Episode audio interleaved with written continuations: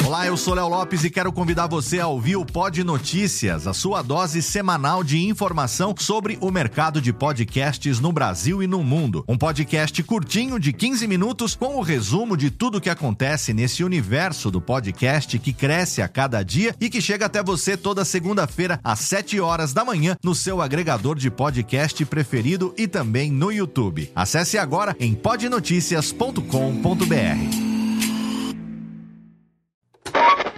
São 20 horas e 25 Sim, senhoras e senhores, está começando a partir de agora o primeiro Radiofobia. Hoje totalmente fenomenal, um programa especialíssimo apresentando para vocês. Radiofobia, senhoras e senhores!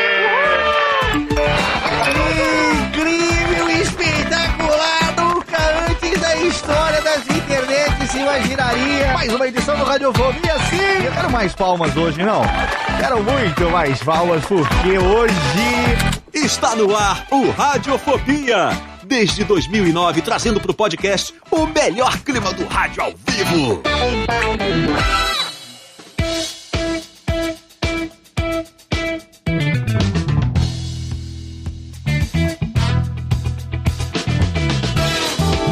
Saudações, ouvinte radiofobético. Eu sou Léo Lopes e tá no ar pela Radiofobia Podcast Network. Mais uma edição do seu pequenino Radiofobia.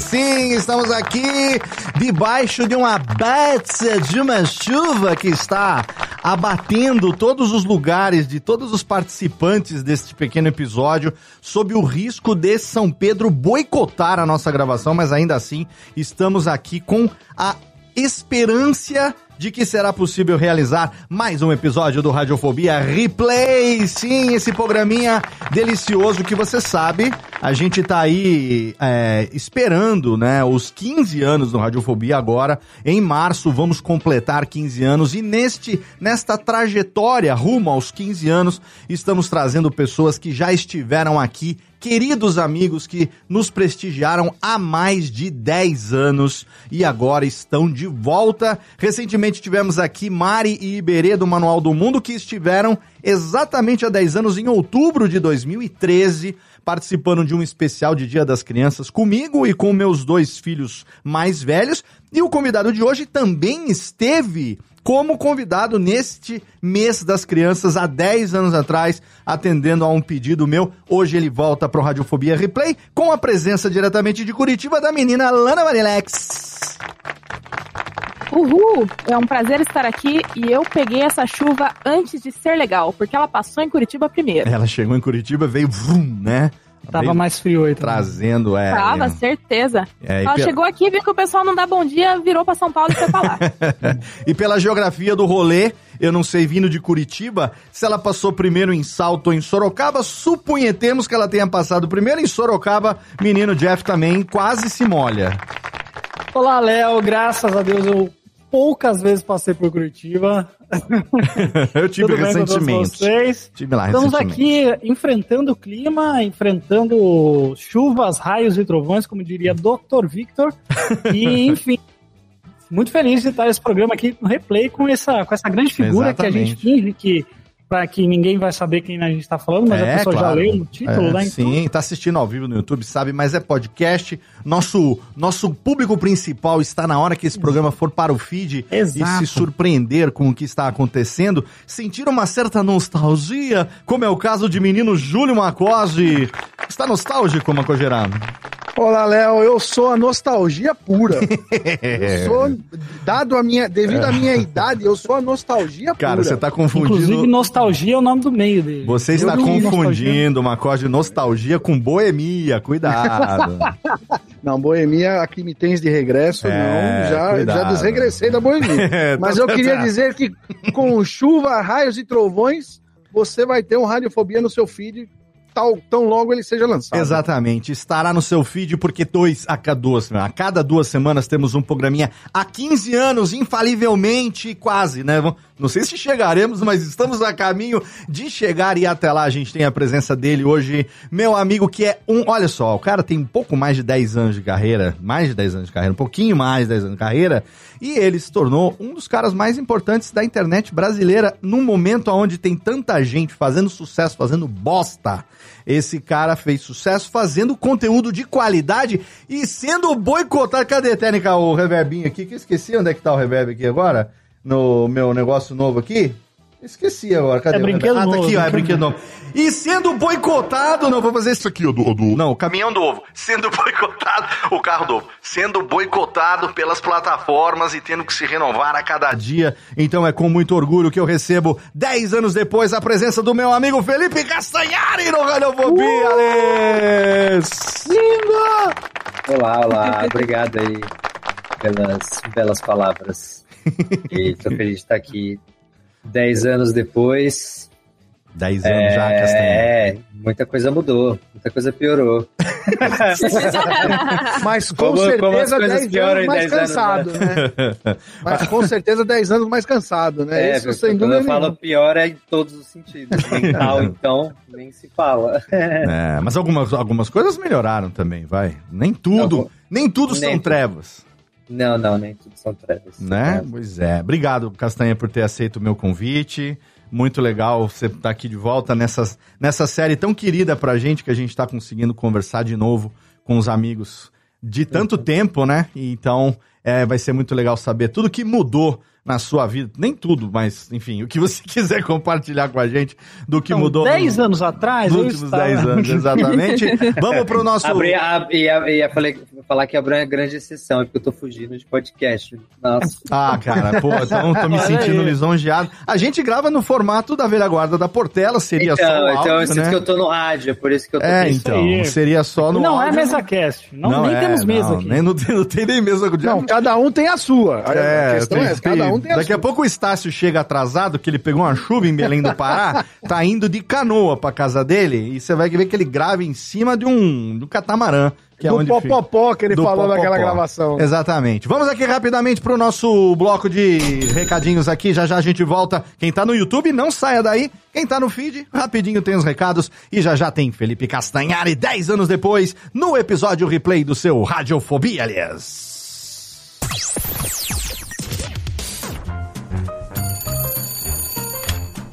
Alô, Alô, é, é da rádio, é? é da Radiofobia, filho. Então, é que sabe que eu mando carta pro programa toda semana, tem uns 10 anos já, mas ninguém nunca leu as minhas cartas, rapaz.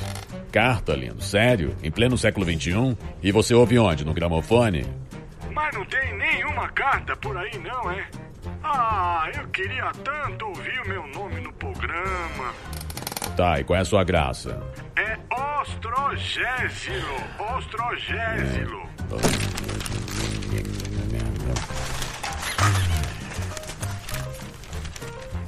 Achei sua carta, mas vamos te chamar de Totô, tá?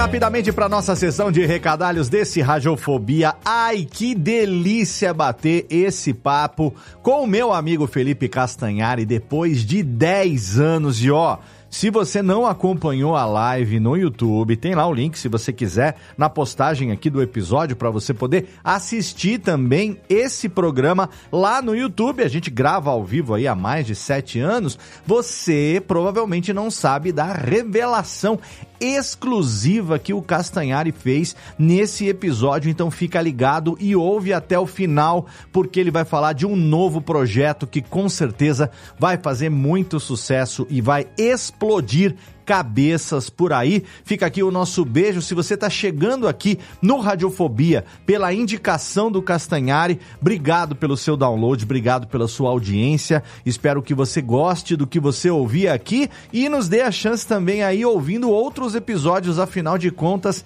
daqui a pouquinho a gente vai completar 15 anos de Radiofobia no ar, trazendo sempre entrevistas e convidados de altíssimo garbo e elegância para você.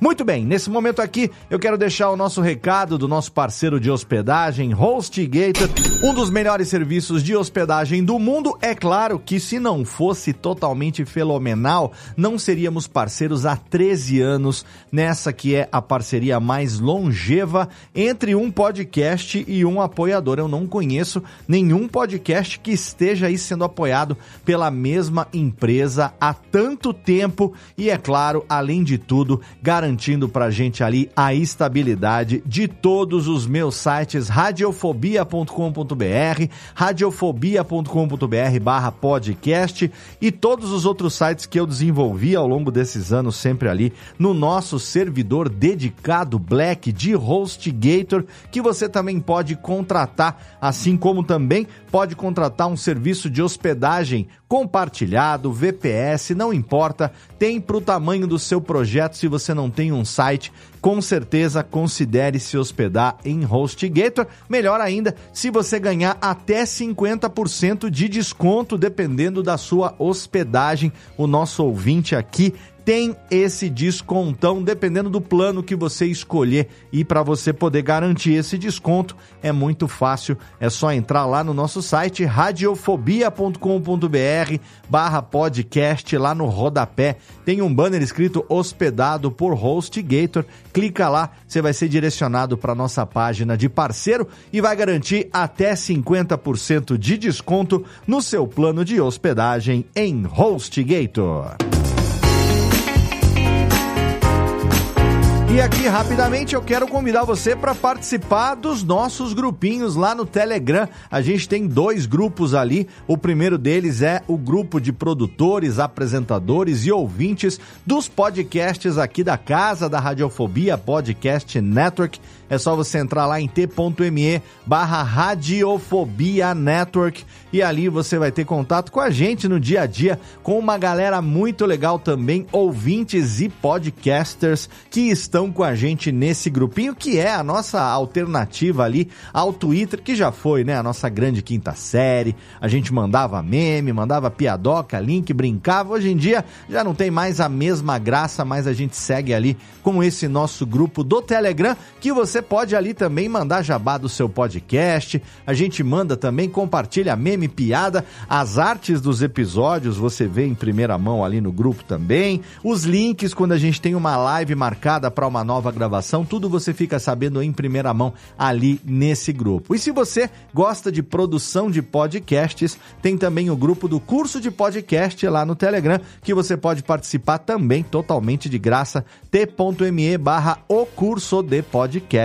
Não esquece desse O no começo, senão você vai ser direcionado para um grupo que não é o meu, de um cara lá que eu nunca ouvi falar, mas o meu é t.me barra o curso de podcast. E eu posso afirmar para você com toda a certeza que esse é o grupo de produtores de podcast mais colaborativo que existe atualmente no Brasil. Não tem nenhum grupo de Facebook, de WhatsApp, não nenhum deles bate os integrantes desse nosso grupo no Telegram. E eu não tô falando de mim e dos editores aqui da Radiofobia, não. Eu tô falando de uma comunidade de produtores, de pessoas relacionadas à produção de podcast no dia a dia, extremamente colaborativa que participa desse grupo sempre que alguém manda uma dúvida, sempre que alguém tem um problema, uma necessidade, rapidamente aparece alguém ali para ajudar, não importa onde esteja. Recentemente, Gabriel Tuller, nosso querido amigo, estava lá na China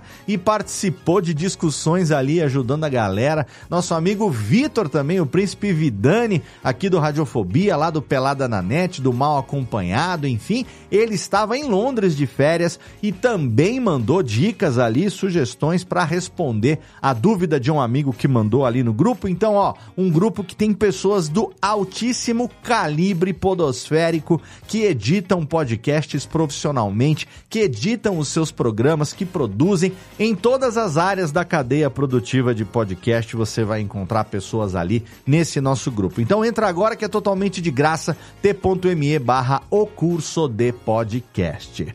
Agora, Técnica, roda a vinhetinha, chama de volta meus amigos, porque sim, a gente vai ouvir tudo o que aconteceu na vida do nosso querido amigo Castanhari, 10 anos depois da participação dele aqui. Se você quer ouvir essa participação, a participação dele lá no Radiofobia 122, um especial com o canal Nostalgia de Dia das Crianças, que foi publicado em outubro de 2013, com os meus filhos, Lucas e Leone, que na época eram, é claro, 10 anos mais jovens. Se você quiser ouvir esse programa, o link tá lá na postagem do episódio. Agora é hora de atualizar e saber de novos projetos do meu amigo Felipe Castanhari em mais essa edição replay hoje aqui do seu Radiofobia, aliás. Radiofobia. Radiofobia. Radiofobia. Radiofobia. Radiofobia.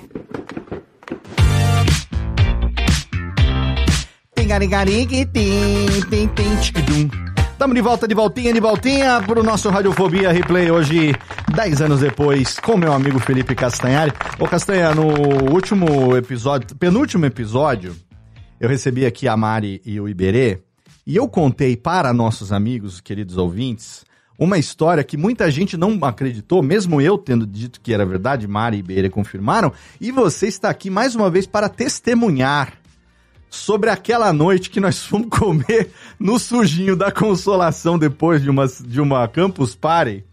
E na hora de pagar, só aceitavam dinheiro ou cheque. Você se lembra disso? Eu lembro. Fez mó fila, né? Tipo, mó caos por causa disso. Eu lembro, eu lembro, eu lembro. Aí eu e Diogo Braga sacamos de nossas carteiras duas folhas de cheque e salvamos a Tal qual pele faziam os, os maias. os antigos maias. Maias. Mas a, mas a minha pergunta é: vocês usaram as duas folhas ou uma só? Não, usamos as Porque só duas folhas. só, né? Porque assim, não, não. Porque na verdade é o seguinte. Era muita gente, tinha umas 20 pessoas naquele jantar. ali. a gente foi em quatro carros. Não O- tinha Pix, hein, gente? As- não, imagina. Isso foi na Campus Party de 2012, 2013, não sei se foi na edição E não do clube. parava de chegar gente. Então, Cara, cada vez mais. E a conta, lá, lá não é um lugar barato, come-se muito bem. Foi, claro, indicação de Azagal, então já sabemos que come-se muito bem. Inclusive o Tibone lá foi a recomendação daquela noite. E a conta ficou. Era do tamanho de um teclado, Léo? Não, não. Esse é a picanha da Majórica, é a história, Ah, de, sim. história de Fred, de Sr. K. De Rio de Janeiro. Isso, exatamente. De outro, de outro estado, inclusive.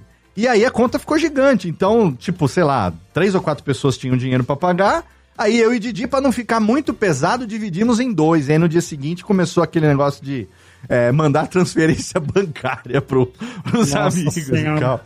Num- numa, mas enfim, é só pra, pra gente reforçar essa história que realmente aconteceu e Castanha estava lá. Ele é testemunha. Ele é o talão de cheque. O que, Ele que é?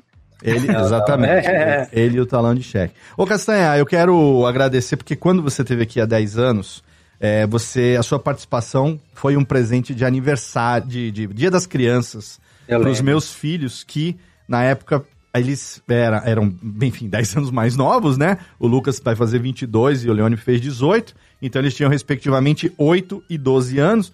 E o Lucas pediu, ah, o Leone pediu o Manual do Mundo, que ele estava acompanhando muito. E o Lucas pediu para falar com você porque ele é, furava a televisão de tanto assistir o episódio Nostalgia sobre Rurouni Kenshin, que era um, o nosso preferido, enfim. é, e a gente, eu sou apaixonado por Rurouni Kenshin, sei que você também é apaixonado. Trocamos trilhas uma época, inclusive. Olha aí, tá, a aqui no tatu. meu bra- tá no meu braço aqui a prova. Ainda vou fazer uma, vou fazer uma. Estou encomendando com o Mário Cero pra fazer a minha que não saiu ainda, minha tatu de Rurouni Kenshin. Então, Mas como Luquinhas e Leone não são mais crianças, o Léo teve que chamar outras crianças pra bancada desse programa, que no caso somos eu e Júlio Macog. exato. Exatamente. Que já não eu é mais tô um- representando o Leone, o Júlio tá representando o Luquinhas. Isso. O Jeff tá ali de enfeite.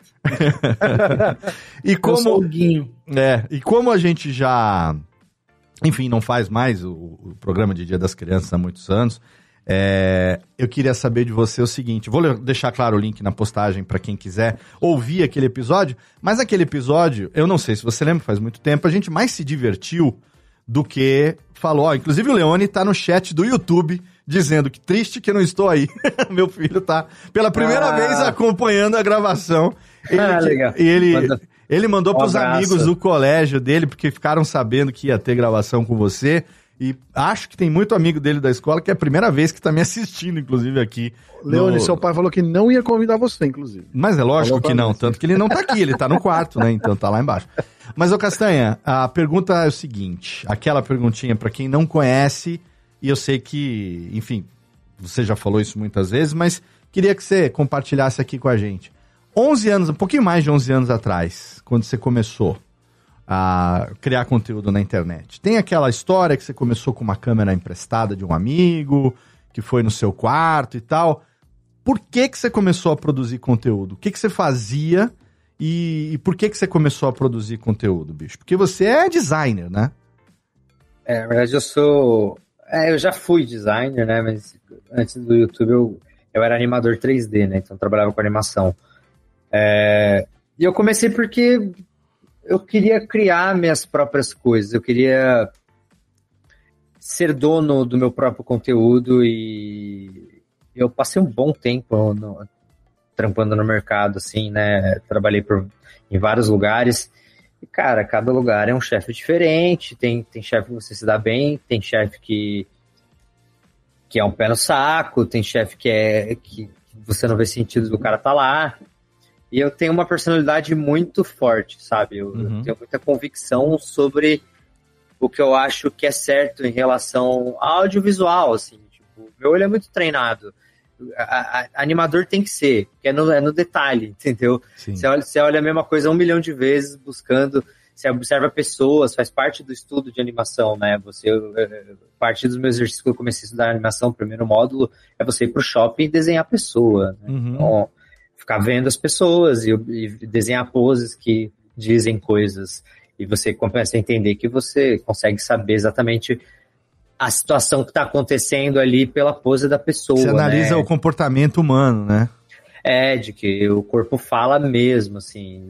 Então, só de longe, assim, com as poses, você criava uma história ali do que estava acontecendo. Então, é, isso exige muito dos seus olhos em termos de você buscar cada um desses detalhes que, que, que compõem uma imagem, que compõem um vídeo, que compõem uma animação, que compõem qualquer obra audiovisual. Uhum.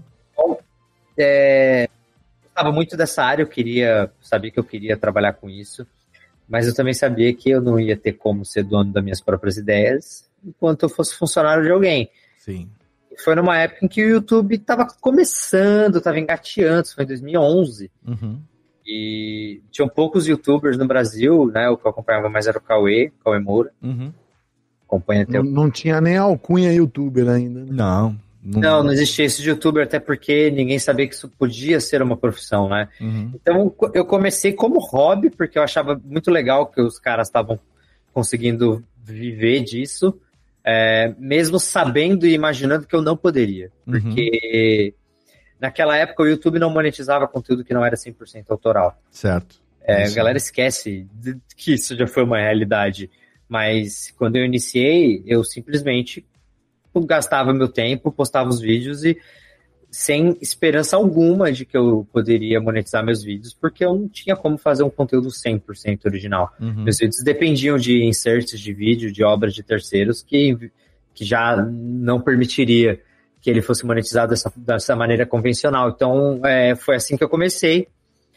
E, por sorte, o Machinima, né, as networks surgiram lo- logo cedo e eu consegui surfar nessa, nessa onda das, das networks e o Machinima me possibilitou, na época, começar a monetizar o meu Uhum. conteúdo, né? Então, as networks terceirizavam a função de monetização do YouTube. Nessa Sim. terceirização, abocanhavam uma porcentagem, claro, Claro. É, mas no meu caso era muito bom porque eu não podia ser parceiro do YouTube. porque o meu conteúdo não era 100% original. Eu já tinha até tentado virar parceiro do YouTube e eles recusaram. Já tinha o esquema, o esquema de parceria, o YouTube já, já tinha isso. Tinha para poucos, então tipo, era uma coisa super selecionada, só que assim que meus conteúdos começaram a ganhar visualização, e, não, e foi bem rápido, tive muita sorte nesse sentido, é, eu já tentei de novo, mas ainda assim não, não, eu não preenchia todos os requisitos, né? Uhum. O, o conteúdo que você fez desde cedo no canal Nostalgia é, é, um conteúdo que desde cedo, né? A gente, claro, a gente tem aquela curva de profissionalização, de melhora das coisas com a tecnologia, com tudo que veio acontecendo. Mas a gente observa que uh, quem acompanha, como eu acompanho desde o começo, a gente se conheceu, acho que em 2012, é, vi, vi o negócio ali desde o comecinho, você sempre teve uma preocupação muito grande com a qualidade desse conteúdo e com a pesquisa, né? Com esse estilo que o canal Nostalgia acabou se, é, se caracterizando, né? Se, se tornando querido por conta do, do esmero, da, da, da qualidade do trabalho. Como que foi lá no começo para você decidir partir para esse caminho? Você tinha uma ideia do que, que você queria fazer? Ou meio que teve uma tentativa e erro até ver o que dava certo? Ou você estava mais preocupado em, em, em, ser feliz com aquilo que você queria fazer do que se ia dar certo? E como você falou, por sorte deu muito certo. Então, eu, eu olhava, eu sempre fiz muita pesquisa no próprio YouTube, né? Então, é, esse é o segredo que não é segredo, mas que faz toda a diferença para quem trabalha com YouTube. É você começar a calibrar o teu olho. Uhum. Né? O que, é calibrar o teu olho? É começar a fazer uma associação simples entre o que dá a visualização, por quê, qual é o título, qual a thumb, qual é o conteúdo.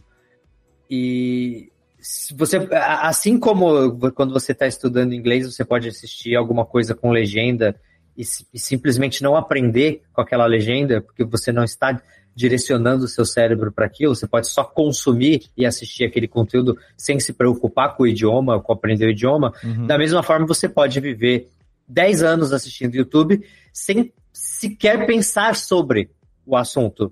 Nossa, mas quantas views esse vídeo tem? Por quê?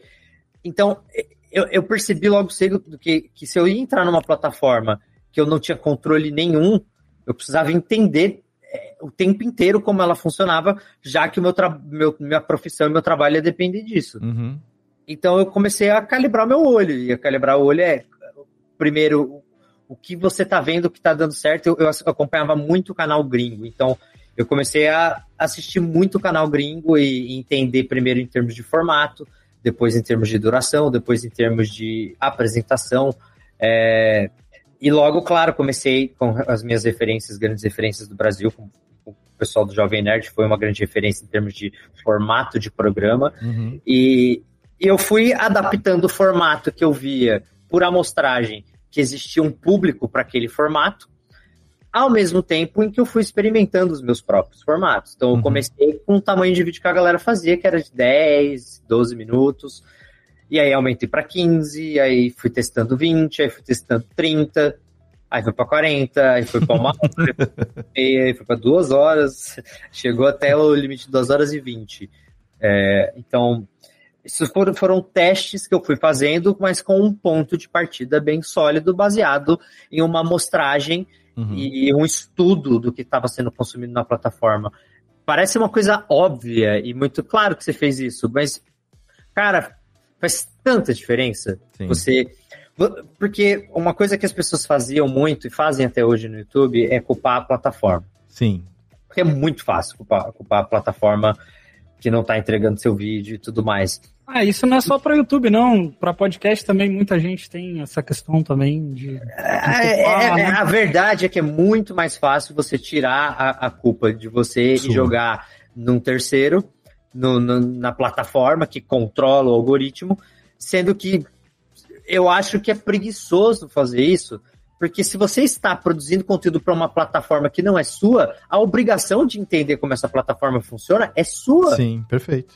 A, a, a obrigação de fazer com que o seu conteúdo seja adequado a essa plataforma é sua. Então, sim, se seu conteúdo para de ser compartilhado, não é culpa da plataforma, é culpa sua de não ter percebido que o que, o que funciona melhor para aquele segmento que você está é, surfando é, você não se adequou, então você uhum. precisa se adaptar, precisa ver o que está funcionando melhor para aquele segmento e se adaptar. Se você não se adapta, você fica para trás e o algoritmo ele é muito cruel na hora de, de jogar para trás, entendeu? É. Mas você então, tem, isso você é uma tem... coisa que eu sempre me preocupei uhum. muito, porque eu sabia que meu trabalho dependia disso. Não é uma simples questão de, ah, então você só posso que dá certo. Não, eu estou falando sobre como entender a plataforma que você está inserido para que você não perca o teu ganha-pão. Sim. Entendeu? Você uhum. quer fazer planos, você quer ter uma equipe, você quer ter uma aumentar a tua produção, você precisa olhar para essas coisas para que o algoritmo não te pegue de surpresa. Mas você Eu achei bonito esse discurso do, do Felipe porque eu estou pensando diretamente naquele outro antigo influencer da internet cujo nome é uma marca de bicicleta e está morando nos Estados Unidos agora, porque ele jurava por Deus que ele era né, um grande capitalista, o dono dos meios de produção, já que ele produz vídeos. Sim, exato.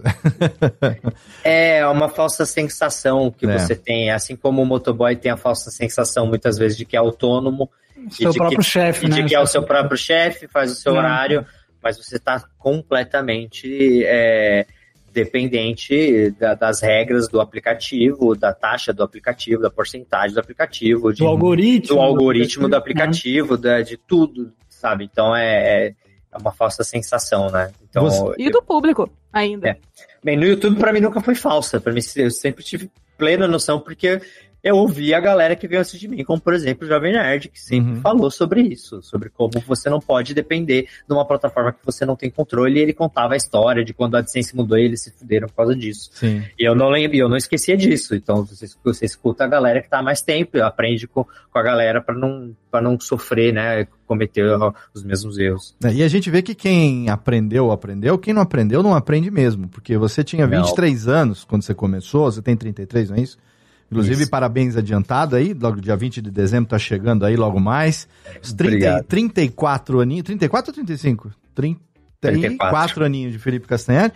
Mas, assim, você demonstra uma maturidade ainda jovem, de 23 anos, é a idade praticamente do Lucas, né, do meu filho mais velho. É, de entender que isso, é claro, você deu o exemplo de que Cauê, Jovem Nerd, os meninos que já tiveram a experiência anterior te passaram isso, mas hoje a gente vê um mundo de criador de conteúdo e surgiu isso, essa coisa do criador de conteúdo, do influencer, do youtuber, do podcaster, do, do enfim, querendo, é, querendo não, é, apostando todas as suas fichas na internet como sendo a sua salvação da lavoura, o seu pote de ouro. Uhum. Achando que tem um modelo, a gente tem uma, uma infinidade de coaches, tanto de YouTube, agora surgiram os de podcast, os de MesaCast, que, né, confundem podcast com MesaCast, com YouTube, com AudioCast, não sei o quê. E todo mundo, obviamente, a gente até falou isso aqui com a Mari e com o Emberê, todo mundo com um, um, uma certa é, é, compreensão vê e tem a falsa sensação de que é fácil. Porque tem canais que se destacam por terem milhões de inscritos e bilhões de visualizações e tudo mais. E essas pessoas chegam e caem na onda desses coaches aí que ensinam a fórmula mágica e exatamente o, é, é, exatamente o contrário do que você falou, né? A pessoa, em vez de se preocupar em se tornar relevante, ela se preocupa em tentar entender o algoritmo.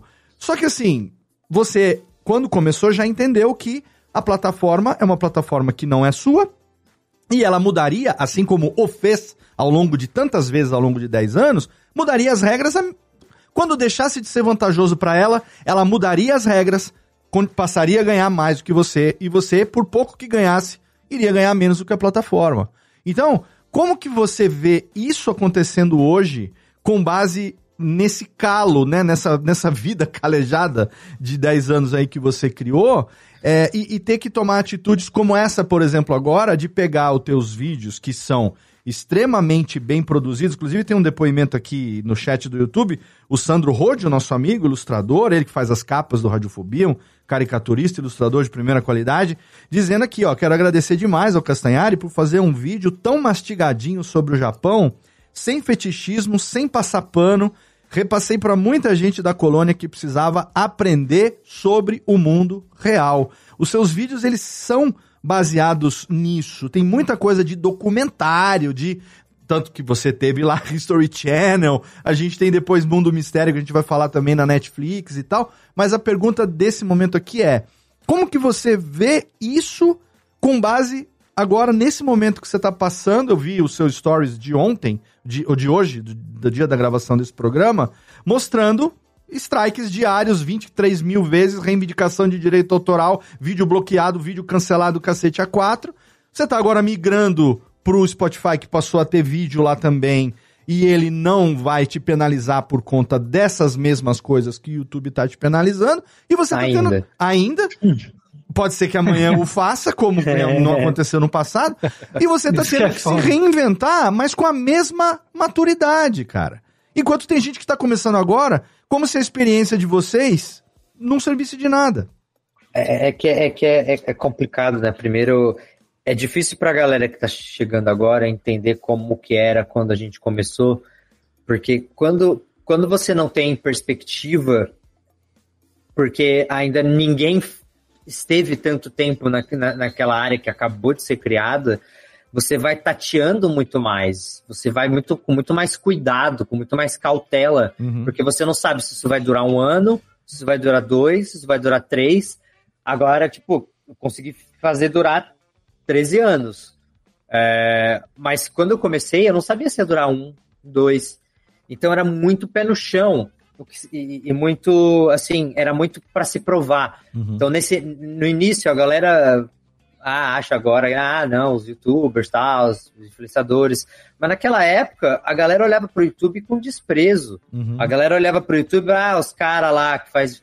é, demorou alguns anos até que a galera começasse a mudar um pouco o olhar. Muita gente ajudou nisso. É, eu, eu gosto de citar um, um marco, que eu acho que o Porta dos Fundos foi um grande marco nesse sentido, que ajudou a, a galera a olhar pro YouTube e falar, ó, tem, um, tem uma galera foda que todo mundo conhece, todo mundo já viu a cara desses caras aqui, e eles estão focando num projeto no YouTube e milhões de pessoas estão assistindo. E, e- então, tipo, alguns marcos foram, foram necessários para que as pessoas começassem a olhar de outra forma para o YouTube, mas eventualmente esse olhar mudou. É, mas levou um tempo. Então, assim, no início era muito se provar. Então, se você ia. O que isso significa? Significa se você vai trabalhar pela primeira vez com uma marca, a marca tá cheia de preocupações, nunca trabalhou com o que que é trabalhar com influenciador, o que que é gastar dinheiro com internet. Era a internet ia gastar dinheiro com site, com blog, eram coisas mais conservadoras, né, tradicionais. Agora o quê? Como é que eu vou gastar dinheiro com um cara que faz isso no YouTube? Então, tem, tem ainda essa questão das marcas com medo e receosas, será que ele vai entregar?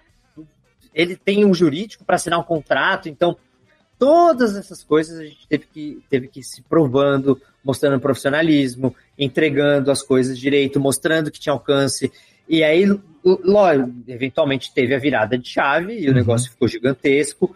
E aí todas as marcas começaram a perceber que, que, a, que o investimento versus retorno era muito melhor na internet é, do que na televisão, por exemplo quando você estava falando de engajamento, quando você Uhum. queria que a marca engajasse com aquele meio onde ela estava anunciando. Não existe engajamento em anunciar na Globo. Você tem exposição de imagem, Isso. marca, é, vai ficar conhecido, mas como que se gera engajamento? Com os influenciadores isso era muito mais fácil. Dá para gerar? TV dá, claro que dá para gerar. O Brasil é muito bom em publicidade, tem publicidades que geram engajamento, mas é muito mais difícil e você precisa ali daquelas ideias certeiras. Enquanto na internet você já tem uma galera com um público cativo que consegue criar um engajamento instantâneo. E isso a gente teve que provar, teve que ir provando para as marcas que a gente conseguia fazer com responsabilidade, com entrega, com, sabe? Isso, isso foi pavimentando, né? Então, muitas pessoas, muitos influenciadores foram pavimentando é, esse caminho de provar que dá sim para trabalhar nisso. Empresas foram surgindo, então um monte de, de empresas como a Ikiririm, como a própria a não, a Ike, como também a Amazing Pixel depois, teve, enfim, hoje em dia tem um monte, tem Mind, tem, teve a Paramaker, teve tantas Sim. empresas, né, que, que, que surgiram aí para tentar é, abocanhar, né, um, um pedaço desse mercado, porque a verdade é que é isso, uma vez que surge uma demanda muito grande, assim, que não está controlada ainda, a galera cai matando e entende que é uma oportunidade de ganhar dinheiro, E só que o mercado vai se vai se regulando com o tempo. E acho que hoje em dia que a galera olha e vê que tem vários influenciadores que transformaram isso em profissão, é, a galera fica deslumbrada. A gente sabe que é, por pesquisa, que é a profissão mais desejada dos jovens, é querer ser influenciador. Então você tem aí mais de 10 anos, uns, acho que uns 13, 14 anos dessa cultura aí, Uhum.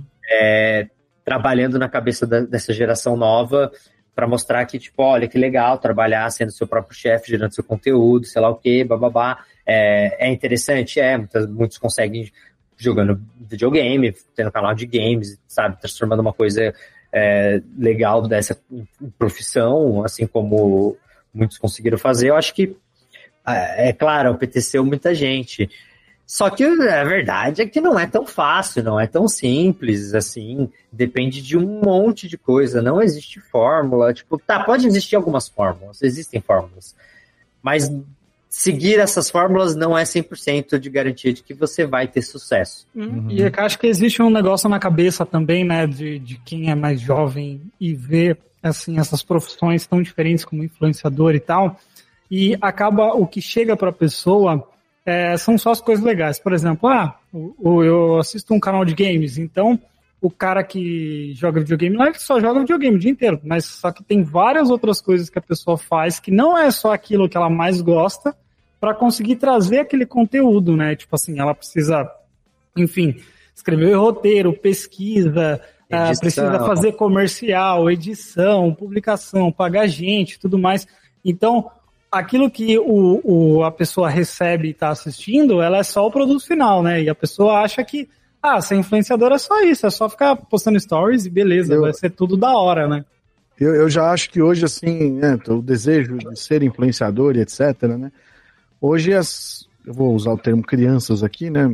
Não são crianças, mas assim, eles acham que para virar influenciadores é, você faz a dancinha do TikTok e ela vai viralizar, e aí você vai fazer uma outra e vai viralizar também, e no fim é a produção de conteúdo, estou fazendo aspas com as minhas mãos aqui, é, é, é isso, é fazer a dancinha do TikTok e ver se viraliza, estoura. É. Não quer fazer conte não quer fazer pauta, não quer fazer conteúdo, não quer, não, não quer aprender Aí a é fazer edição. difícil.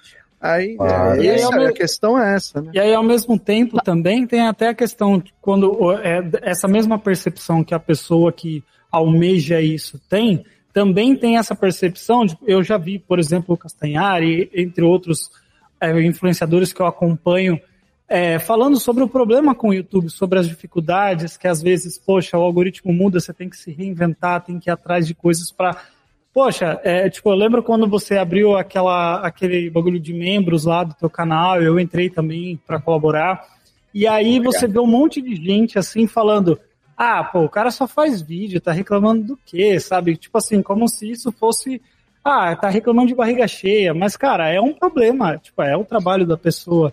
Se ela teve uma mudança, se ela teve essa uberização, né? Vamos dizer assim, essa, que ela depende tanto do, do algoritmo e tal, É, se alguma ela- coisa impacta a pessoa, é, é, tipo, não tem como você diminuir o trabalho de alguém só porque para você parece fácil.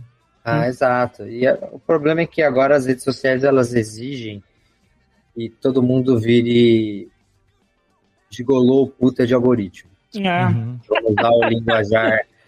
Porque hoje, em dia todo mundo é prostituta, é- são as prostitutas e os gigolôs do algoritmo, por quê? Porque, cara, ah, o algoritmo tá, tá, tá entregando dancinha assim, eu vou fazer dancinha assim. O algoritmo tá entregando a faca, eu vou fazer a faca. O algoritmo tá entregando sei lá o que, eu vou fazer sei lá o que. Você perde completamente o seu controle criativo porque ele é guiado pelo algoritmo.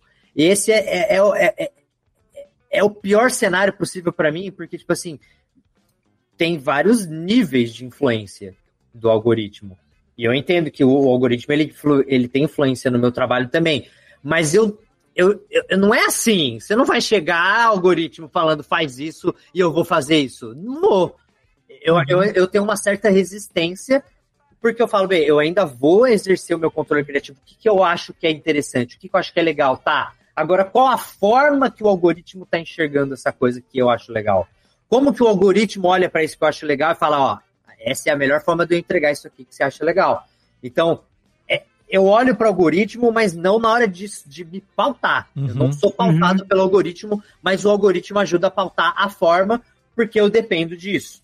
Eu dependo, eu dependo que o meu vídeo seja distribuído pelo algoritmo, então eu, eu dependo que o algoritmo goste da forma do meu conteúdo, do formato, o que, que é o formato, qual é o tamanho, o que, que eu estou usando de recurso. É uma série de coisas que, que no final das contas viram watch time. O... Posso, posso exemplificar?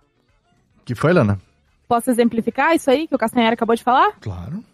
Tem uma TikToker, uma influencer de TikToker, que ela é uma TikToker de dancinha. Em tese, porque ela faz dancinha, só que em cima da dancinha dela que ela faz em todo vídeo, tem um texto falando sobre o que que tá acontecendo com com as plenárias que acontecem aqui no Paraná. Ela acompanha todas elas, ela tipo transforma num pequeno resumo do que aconteceu e coloca como texto em cima das dancinhas dela. E as dancinhas Caramba. ela faz porque ela sabe que o TikTok vai entregar.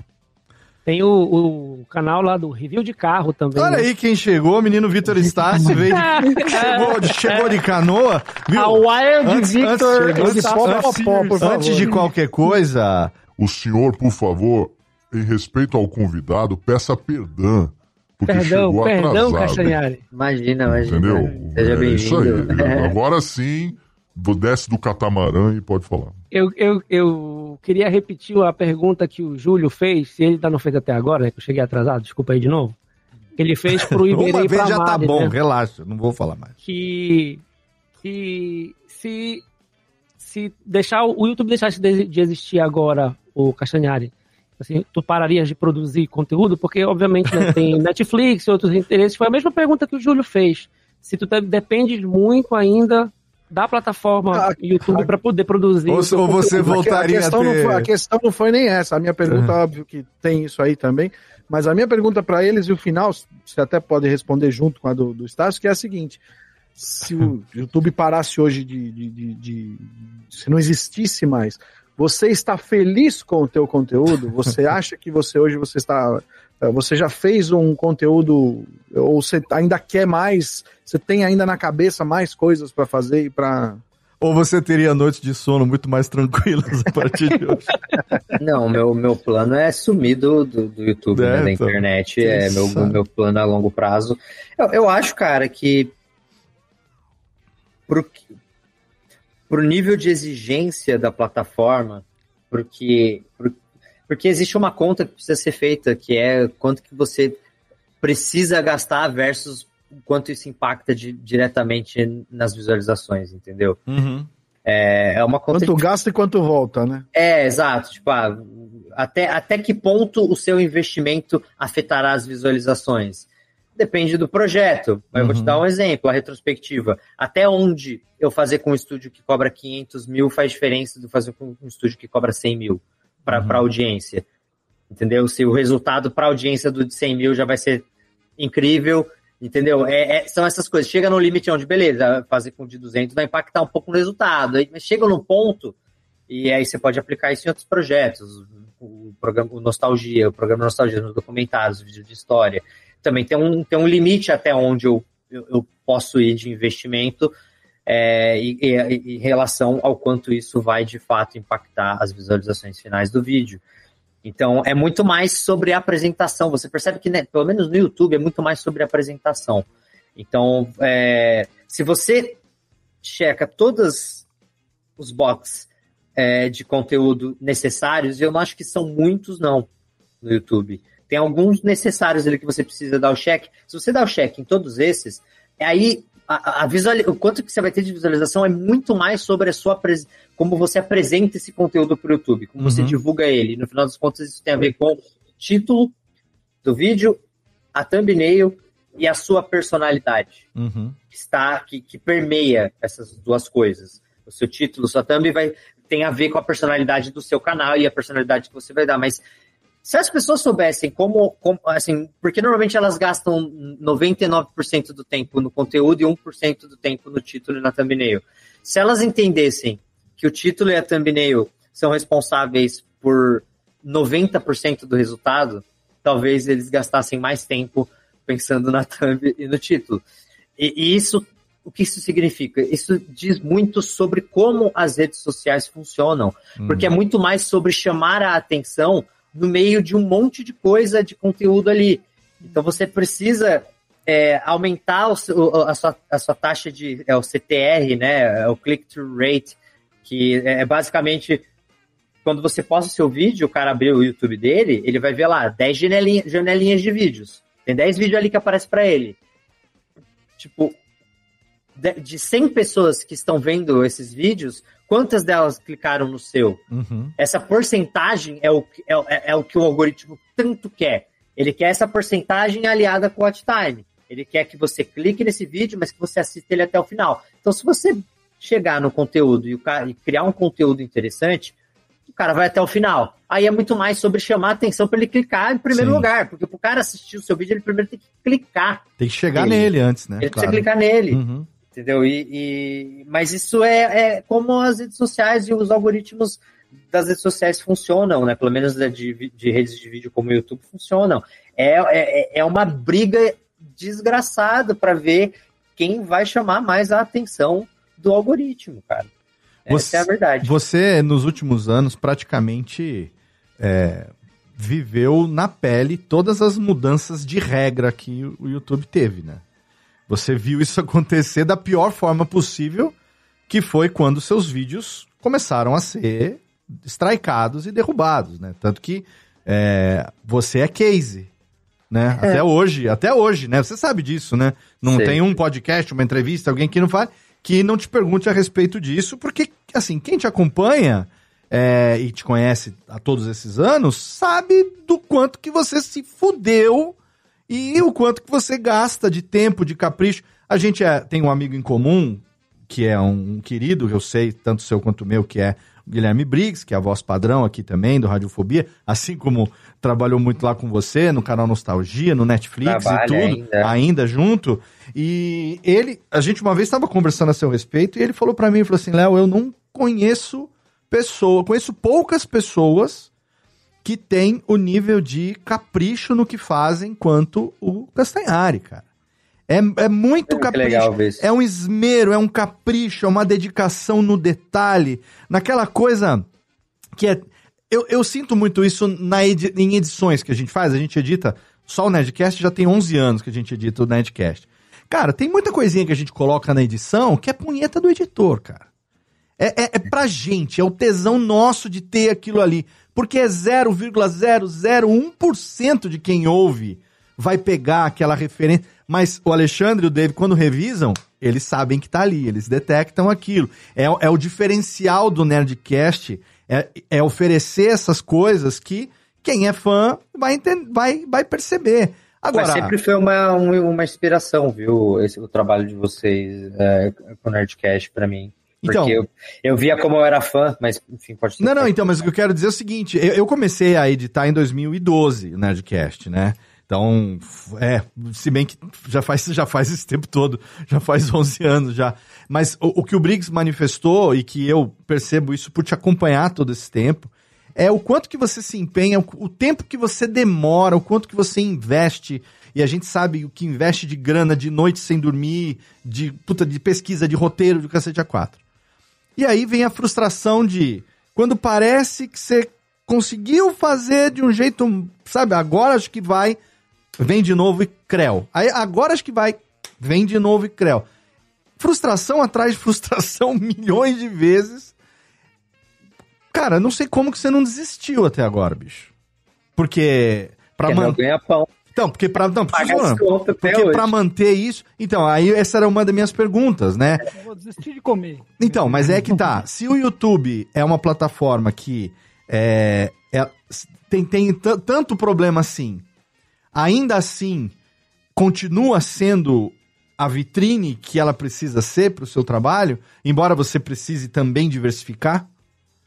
Ah, se é, então, pro- em termos de, de grana, ainda é o, o meu principal faturamento, vem do que o YouTube gera, entendeu? Ah, ah, Os meus seguidores em todas as redes sociais estão diretamente atrelados ao YouTube. É diminuir a quantidade de vídeos no YouTube, é diminuir proporcionalmente a quantidade de seguidores que eu ganho nas outras redes sociais. É, é- é- é muito louco, é um, graf, é um gráfico que você consegue sobrepor e você vê, ele é, igual, ele é idêntico. Então, há períodos que eu consegui postar mais vídeos, que aumenta as visualizações do canal, seguidores em outras redes sociais. Então, o YouTube ele é meu principal minha, principal O plataforma. YouTube né? você tá com quase 15 milhões de inscritos e tem mais ou menos 7 milhões e 700 mil seguidores no Instagram. Uhum. E, e o TikTok eu não, não vi pra pesquisar porque eu não uso o Eu TikTok. tenho, eu tenho um milhão de seguidores, mas eu uso pouco. Tipo, Então eu a não. gente tá falando basicamente de o- quando você fala das outras redes. A- o Twitter ainda é importante pra você de alguma Eu forma? não uso mais Aband- Twitter, abandonou o Twitter em Em- julho, né? Então é É, Instagram. Então é Insta. Por isso que não teve RT do link que eu botei ontem. Então, então é Instagram e YouTube, basicamente. Exato. É, e, e o Instagram ele consegue também, é, porque né, o mercado de influencer fez com que né, a principal coisa que aparece pra gente é Reels, né? Então, então você consegue também muita entrega, fazer muita grana com marcas, com. E aquela coisa, eu sou o cara mais chato do mundo com marcas ainda, né? Eu, eu não sei como eu consigo sobreviver, porque eu recuso muita coisa. É, e eu acho que eu, eu sempre fui um cara que nunca gostei muito de olhar pra grana, né? Então, essa, essa, essa parte eu deixava para outras pessoas, mas chegou no ponto onde eu falei, beleza, eu preciso assumir essa parte porque eu tô sendo muito irresponsável. mas a verdade é que pô, eu era animador 3D, eu gostava de ficar atrás do computador animando, assim, mexendo joints, saca? Então é, é, uma, é uma coisa que, que eu não, nu- nunca quis muito lidar com essa parte de grana, mas chega uma hora que você precisa ter responsabilidade. Então, é, hoje em dia eu vejo que o YouTube. Eu sempre olhei, é claro, eu nunca deixei demais sair do controle. Você precisa ter um mínimo de responsabilidade. É que eu, eu sempre fui irresponsável, essa é a verdade. Hum. O que é ser irresponsável? Eu sempre reinvesti em projeto no YouTube, eu sempre re- reinvesti no meu conteúdo, porque eu entendia que o meu portfólio, no final das contas, seria a coisa mais preciosa que eu poderia criar no YouTube. Um Uhum. portfólio do que eu sei fazer. Então, eu fiz animação, eu fiz vídeo de curiosidade, eu fiz documentário longo, eu fiz vídeo de, de, de artista, de, eu fiz vídeo de, de futebol, eu fiz vídeo de ciência, eu fiz vídeo 100% autoral, eu fiz vídeo de retrospectiva, eu fiz retrospectiva musical, fiz... Cara, eu fiz de tudo. Eu fiz paródia, eu fiz paródia musical, eu fiz um, um milhão de coisas no, no YouTube. Um de- E sempre foi para mim uma grande escola para eu testar conteúdo, que é, o- foi por isso que eu fui pro YouTube. Uhum. Para ser dono do meu próprio conteúdo, para testar formato, testar coisas. Pô, eu lembro da época, época do Animabits, em que foi muito legal testar é, a animação, que era a minha área, sabe? Sim, minha minha- formação. mesmo. E como, como aplicar, eu fiz Animatoons, e pô, consegui depois o Animatoons foi vendido para o Comedy Central. Então, ainda, ainda consegui fazer um projeto que eu criei no meu canal ser vendido para televisão, é, um projeto de animação. Então, tipo, tudo isso foi pavimentando o meu caminho no YouTube e foi sendo, servindo de experiência e, e, e- e foi muito rico para mim como ser humano, aprendi muita coisa. É, só que, é claro, é o que eu falei, existe um limite até onde você precisa ir Uhum. no YouTube e até onde você pode ir, pelo que o formato é, é, exige. É, então, o que, eu, o que eu fiz foi, nos últimos tempos em que eu né, eu fiquei um pouco mais tranquilo, eu foquei em, em começar a minha transição agora para outro, porque eu, por mais que, pô, é claro, você ouve as pessoas falando de todas as minhas conquistas, e claro que eu conquistei bastante coisa no YouTube, fiz meu nome, sim, é, mas eu sinto que eu ainda não conquistei nada. É bizarro a sensação que eu tenho de que eu ainda de que eu ainda não fiz o meu nome, de que eu ainda preciso, eu ainda tenho muito o que provar. Hum. É, então, tipo, eu queria, eu queria, assim, eu tenho um sonho até hoje. O YouTube foi, foi um- uma parada estratégica para um grande sonho que eu sempre tive, que foi ter um desenho animado. Hum. Eu era animador. Uhum. Você conversa com qualquer animador, cara, o sonho vai ser fazer o curta, ter um desenho animado, ou coisas parecidas, fazer um filme é, com uma ideia que tem. É, eu não sei porquê, mas todo animador tem isso. E eu não sou diferente, eu tenho meu- esse meu sonho. E, e eu sinto que o YouTube ele me deu a oportunidade de eu testar e ganhar experiência que eu, que eu precisava, primeiro para entender um pouco mais sobre entretenimento, entender como funciona, trabalhar com entretenimento, com o público e principalmente com humor.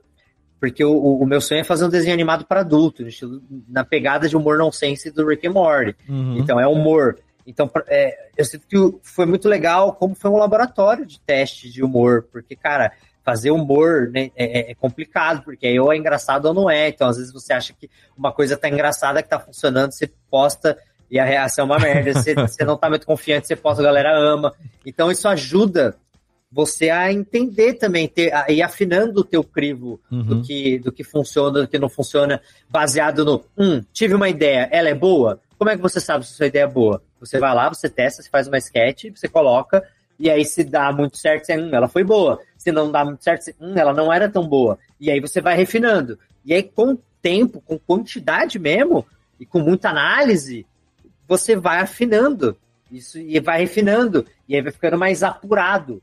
E aí você vai começando a, a- a conquistar uma camada de percepção para humor, para isso. A, a animação é assim também. Os- a arte de aprender animação é, e, e calibrar o teu olho para você começar a, a- pegar coisas, problemas na sua animação é isso. É muito ver muita coisa, estudar muita coisa. E, e eu acho que eu, eu senti que para a parte de humor, de sketch, de é, é, animação assim no YouTube, isso funcionou muito assim. Foi afinando, você foi entendendo, eu fui. E aí eu sinto que eu, eu adquiri experiência o suficiente para para dar um próximo passo, que seria escrever o meu desenho animado. Eu já tinha tentado feito um teste em 2015 Hum. com uma galera, mas a verdade é que eu não sabia muito bem o que eu estava fazendo. E eu percebi que dessa vez essa história de não, vamos fazendo, uma hora você entende, você aprende, que nem foi no YouTube, vamos, vamos fazendo, vai melhorando, mais, você né? vai a- entendendo os problemas, assim como foi na Netflix também. Vamos fazendo, aí foi dando merda, aí você vai, vai, vai aprendendo. Já não dá É, mais pra ir nessa pegada, né? É, chega uma hora que você entende os custos de, Uhum. de- disso. E de que tem certas coisas que ou você respeita a estrutura ou você vai se fuder. Sim. Ou você e vai não é o caso desse podcast aqui, porque a gente faz humor sem qualquer finalização, afunilamento, não tem polimento, alinhamento não tem. nenhum. Na verdade, humor aonde nem humor faz? também, Nem né? existe É, isso. eu ia dizer também. Não existe Humor, humor Já aqui. sete anos e Nada. só vem falhar. Eu nem sei por que, que eu tô aqui há 15 anos, nunca ganhei um puto com essa merda. A única coisa que me deu foram boas amizades, como você e outros queridos amigos, que já é um tesouro de uma vida, né? Então, já, Mas é, você já sabe, é o que vale. Castanhari, Ah, Deixa eu é- só dar um feedback rapidão aqui, Jeff, que o, Claro, o claro. Leone, pra variar, o meu filho, tá acompanhando mesmo, o filho da puta, no, no chat pela primeira É. vez na vida. E ele tá dizendo assim que você falou do Anima Beats. Ele tava dizendo que amava o Anima Beats, os vídeos de animação que fazia, que era muito divertido, e curtia aquele do Sonic novo contra o Sonic velho. Aí ele falou assim: é ridículo demais, eu amo. Inclusive, falar Obrigado, que quem obrigado. tá assistindo também, Castanhara, minha, minha companheira, minha namorada Andresa, ela é muito fã sua, ela tá lá na sala assistindo, ela falou que fala pra ele que eu vi o, o, o documentário dele do Michael Jackson na estreia, porque ela Ah, ficou esperando vi. aparecer. Ai, e você puder legal. mandar um beijo pra ela, Andresa, o nome dela. Ô, Andrés, um beijo. Obrigado aí por. O, Michael- o do Michael Jackson eu também vi na estreia, o do Beat, dos Beatles eu vi na estreia também. O do, do Japão também. eu Do Japão, do Japão eu bom, vi cara. duas vezes, duas, três vezes, não lembro, cara. Por quê? Legal, obrigado. E, e, a- a- sabe, é, isso que você estava falando é óbvio, né? Você falou do reconhecimento que você tem do que você construiu até aqui, mas você falou que ainda não sentiu que chegou lá. Mas eu acho que isso é parte do que te mantém é, animado e com tesão para fazer as coisas também, né? É óbvio que vários, vários problemas rolam e tal, mas, tipo assim, essa chama de, de continuar criando conteúdo, continuar trazendo coisas que, pô, cara, muito do seu conteúdo passa nas escolas, sabe? Isso tem um valor que eu acredito que para você deve ser muito foda saber disso, né? e e para você, como que é isso assim? E, mas também é muito legal você ter esse, é, é, essa sensação de que tem sempre mais por vir. Isso é bom, né, cara? Isso é bom. É, mas eu falo isso de forma bem pé no chão mesmo, não é papinho mesmo. É, é tipo. é, o que que acontece? Qual que é o sentimento? Deixa eu tentar espremer esse sentimento que é difícil de explicar, mas assim. Pô, há 15 anos atrás, eu, eu não imaginei que eu pudesse ser alguma coisa impactante no meu país, no mundo. Eu achei que eu ia passar desapercebido por essa vida, digamos assim. De que eu ia fazer meu trabalhinho ali, de que eu ia demorar muito. Nunca imaginou ser, profissão. nunca imaginou ser eleito um dos 30 jovens mais promissores do país pela revista Forbes. Brasil, né? não, não, nunca, nunca imaginei. Na, na tua cabeça. Pera, deixa, deixa, eu continuar, deixa ele con- concluir. Não, não, não, pode, pode fazer o adendo aí, Júlio. Na tua cabeça, o que que falta? Ah, você, tem, tá. você tem essa visão? Boa. Nossa, tenho. É, então, com- como eu não imaginava mesmo que, eu, que, que, assim, que isso seria possível, é, o- o- relaxa, não vai cair no clichê do tudo é possível, todo mundo pode, eu juro, prometo. É, Obrigado. Não, prometo, prometo. É, mas como eu não Ah, achava vai dizer que, não tem que- meritocracia, puxa vida. É, mas como, co- como eu não via essa, essa possibilidade, uma vez que eu consegui chegar nesse patamar aqui, eu entendo co- como eu tô muito mais, muito mais próximo do meu sonho agora, como eu tenho muito mais ferramentas Uhum. e possibilidades de tornar esse sonho realidade agora, por ter conquistado tudo o que eu conquistei, do que há 15 anos atrás, quando eu só sonhava e falava por onde eu começo, como é que eu vou ter o meu desenho animado? E aí eu falei, beleza, eu preciso ser animador primeiro. Uhum. E aí eu fui estudar animação, eu virei animador, mas é tipo assim, quando que eu ia conseguir ser dono do meu próprio desenho animado? Eu ia ter. É um caminho muito mais difícil por aquele Não. caminho tradicional que eu estava seguindo, que era de ser, um, de ser animador. E aí eu olho hoje em dia e falo assim, beleza, nesse patamar que eu tô aqui agora, várias outras portas se abrem para que certas coisas aconteçam. Só que, é claro, para que essas portas se abram, eu preciso fazer acontecer também. Eu preciso dar um pouco do meu sangue. E, aí- e aí, o, o, o que que falta? Que é onde eu quero chegar, né? É, cara, ser um youtuber de sucesso é uma coisa. Agora, você ser o criador de um desenho animado que é sucesso no mundo inteiro, isso é outra coisa. Uhum. Isso, é, isso é patamar Maurício de Souza. Você entende? Uhum. E se, e se hoje eu vejo que existe, eu sou novo, existe sim a possibilidade de eu alcançar um patamar A desse, gente, por que não sonhar que isso é possível? a gente tem a sensação de que a gente tá ficando velho já, né? Tipo, eu com 31 anos só, putz, ai, tô velho, tô eu que caralho, vou fazer tipo, 50, irmão. Vocês estão tudo na flor da idade. Mas é, porque existe esse pensamento, né? Não, eu tô que- com 33 anos. Eu sei que eu tô, eu sei que eu tenho muita lenha pra queimar ainda e eu sei e, é- e, é- e o mais bizarro ainda, eu sei o que acontece em 10 anos. Sim. O que pode acontecer em 10 anos. Eu vi o que aconteceu em 10 anos da minha vida e como minha vida mudou completamente. E eu, e eu entendo como em- e eu acho que muito menos do que 10 anos. Eu, eu tô almejando coisa de 2, 3 anos Uhum. como, como eu sei que muitas coisas podem acontecer, minha vida pode mudar de novo. E agora você tem a maturidade da experiência dos calos da vida, né? Exato, eu tenho muito mais experiência e eu tenho o, o principal, a possibilidade de ter tempo para estudar, Uhum. porque foi exatamente o que eu fiz nos meus dois últimos anos.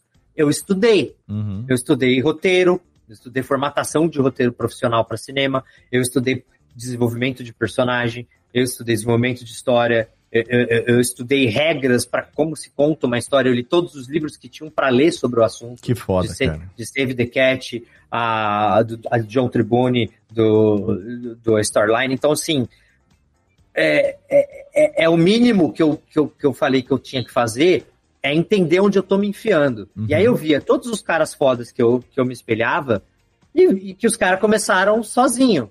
Eu falei, eu quero ter um desenho meu que vai bombar no mundo, eu preciso criar essa porra do zero da minha cabeça e eu preciso escrever o piloto sozinho. Ô, Castanhari. E eu fui É. e fiz isso. Essa, Caralho, essa, i- não é fácil essa ideia. não. Vai, Léo. Não, não, eu só tô admirando. Fez, fazer o piloto sozinho, puta que pariu. Não é fácil, mano. Essa, essa vontade de, de sair da, do YouTube, como tu comentaste, né? É, essa direção do, de fazer para fazer animação, mas em- não tem um espaço aí em que tu te imagines, por exemplo, um diretor sem, sem necessariamente ser o apresentador do programa e de, de só formular coisas, porque apesar da tua vontade de fazer de fazer animação, acho que toda essa tua vida de produção no YouTube te dá também uma possibilidade enorme de dirigir outras pessoas, né? Ah, sim, mas eu não acho que, que funcionaria se eu substituísse alguém. Eu teria que arrumar uma. eu me substituir. Eu não acho que. Todos os canais do YouTube que fizeram isso se fuderam. É, até porque não o canal um do YouTube é, é você, né? É, até porque o canal sou eu. É não, mas eu, eu, tô perguntando no sentido de que tu queres sair do YouTube, então, tipo, assumir Uhum. uma posição em que tu fiques num lugar em que tu possas dirigir coisas da quais tu tem experiência pra fazer e não ter que ser necessariamente a pessoa que tá lá na frente, pensando numa aposentadoria Ah, de seria o- apresentador é, e tal. Ô, Estácio, ideal, né? você. Como, é- como que larga a mão do osso? É, o Eu Estácio. sou muito controlador. A partir de março, quem assume a bancada do Radiofobia aqui é o Estácio. Eu vou aposentar, mo- parei. Quando fizer 15 anos, não vai Caralho, ser. eu entrei aqui antes, achei que ia ser eu. Não vai ser mais. Você tem faltado muito, tem sido por assiduidade agora. O mais assíduo tem sido o Estácio, depois Já o sei, é só Macode. porque ele tá careca, ele é careca. Jeff, né? tu, tem- tu vai assumir a firma, Jeff. Se eu por assumir acaso. Se continuar a onda do jeito que tá, não vai ter nada pra sumir em dois meses, querido. Aguarde. Ô Castanha, você tem esse projeto do desenho, desse desenho animado. Que eu, eu- a primeira vez que eu ouço você falar sobre isso, talvez você já tinha dito, mas eu não tinha escutado ainda, né?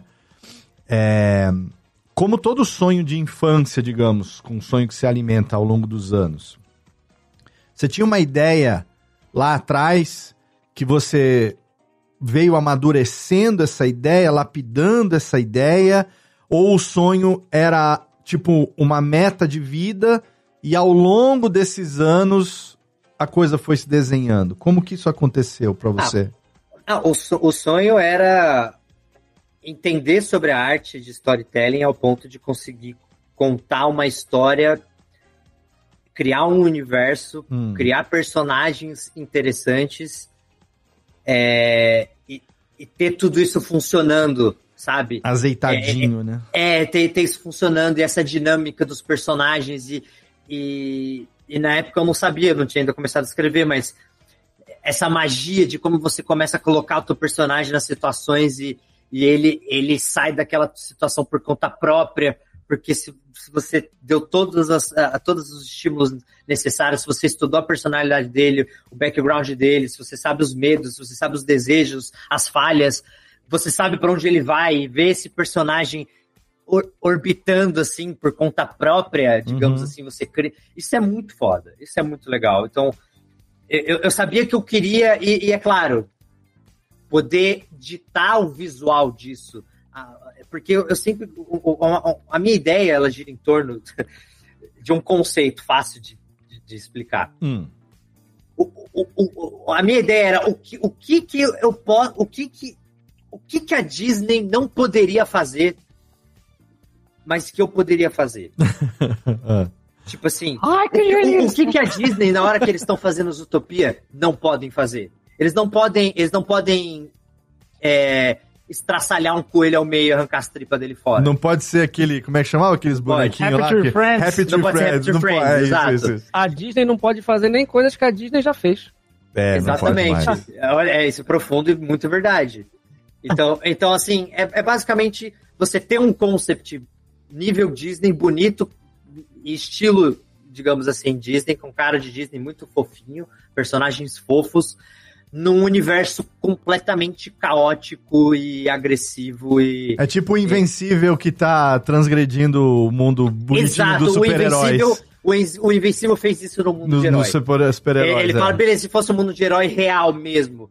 E aí, tipo, a única Sim. maneira de demonstrar isso é no 2D. É, tipo, no, Invencível- no filme seria caro demais. É, ou tipo, o tipo The Boys tá fazendo na série, mas enfim, é o. Mas, é, Mas então, o- o The Boys faz, não faz na série ainda com certa limitação. Isso. Certa limitação. Mas o mas Invencível, ainda- puta que pariu, né? Eu não vi a segunda É. temporada ainda. Isso mas- que é um dos principais orçamentos lá do Prime, né? Então. Sim. Tio avô com a tigresa, grande tigresa voadora surreal, mordendo a cabeça de todo mundo. Mas eu vou jogar, eu vou jogar a ideia do conceito. Cara, irmão do. Jorel, pra mim, segue esse mesmo caminho também. O cara, eu- eu- o, o Lorenzo adora o irmão do Jorel, meu filho mais novo. E quando eu descobri que tinha um personagem que chamava é, Steve Magal e o outro Sidney Segal, eu falei, cara, isso é genial no nível, velho.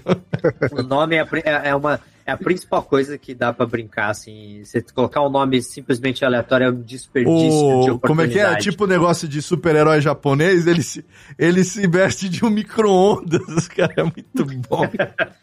Mas ó, eu vou jogar um conceito para vocês do desenho que é o seguinte: Imagine que num mundo de animais antropomórficos, se nós seres humanos já se, a gente se mata por causa que a gente tem a cor de pele um pouco diferente, alguns aí a gente se mata. É tipo aquele disso. filme, como é que chama? Zootopia? Tem, tem um filme assim? Tem os utopia. Exatamente. É, a, é, é, a, é a base dos Utopia, um basicamente. Mas é, que, só que agora só que imagine que diferente dos Utopia, você tem um mundo de animais antropomórficos onde os herbívoros sacaram que os grandes predadores eventualmente seriam um problema. Ele hum. já, já, já é um problema que vinha sendo uma questão.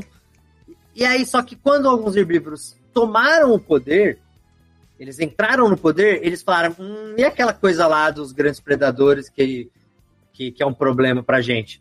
E aí eles resolvem tirar os grandes predadores da sociedade, banir esses. E aí eles têm um grande plot lá e eles conseguem uma desculpa para tirar esses grandes predadores. Esses grandes predadores são banidos. Então a gente está vivendo uma sociedade de animais antropomórficos, é, onde os, os, grandes predadores foram banidos há mais de 10 anos, você não vê mais. É a nova revolução dos bichos, hein? George é, Orwell. E aí nesse universo você tem um, três, três animais fodidos, que é um panda, fofo, fofo, lindo, fofinho, a coisa mais linda do mundo, um cachorro vira-lata preto e uma gata vira-lata é, que moram juntos, são três fudidos que aplicam golpes para sobreviver. Olha que Caralho, legal. Esse, é, esse, é o, esse, é o, setup. Já e, junto, e junto desse grupo mora um tigre.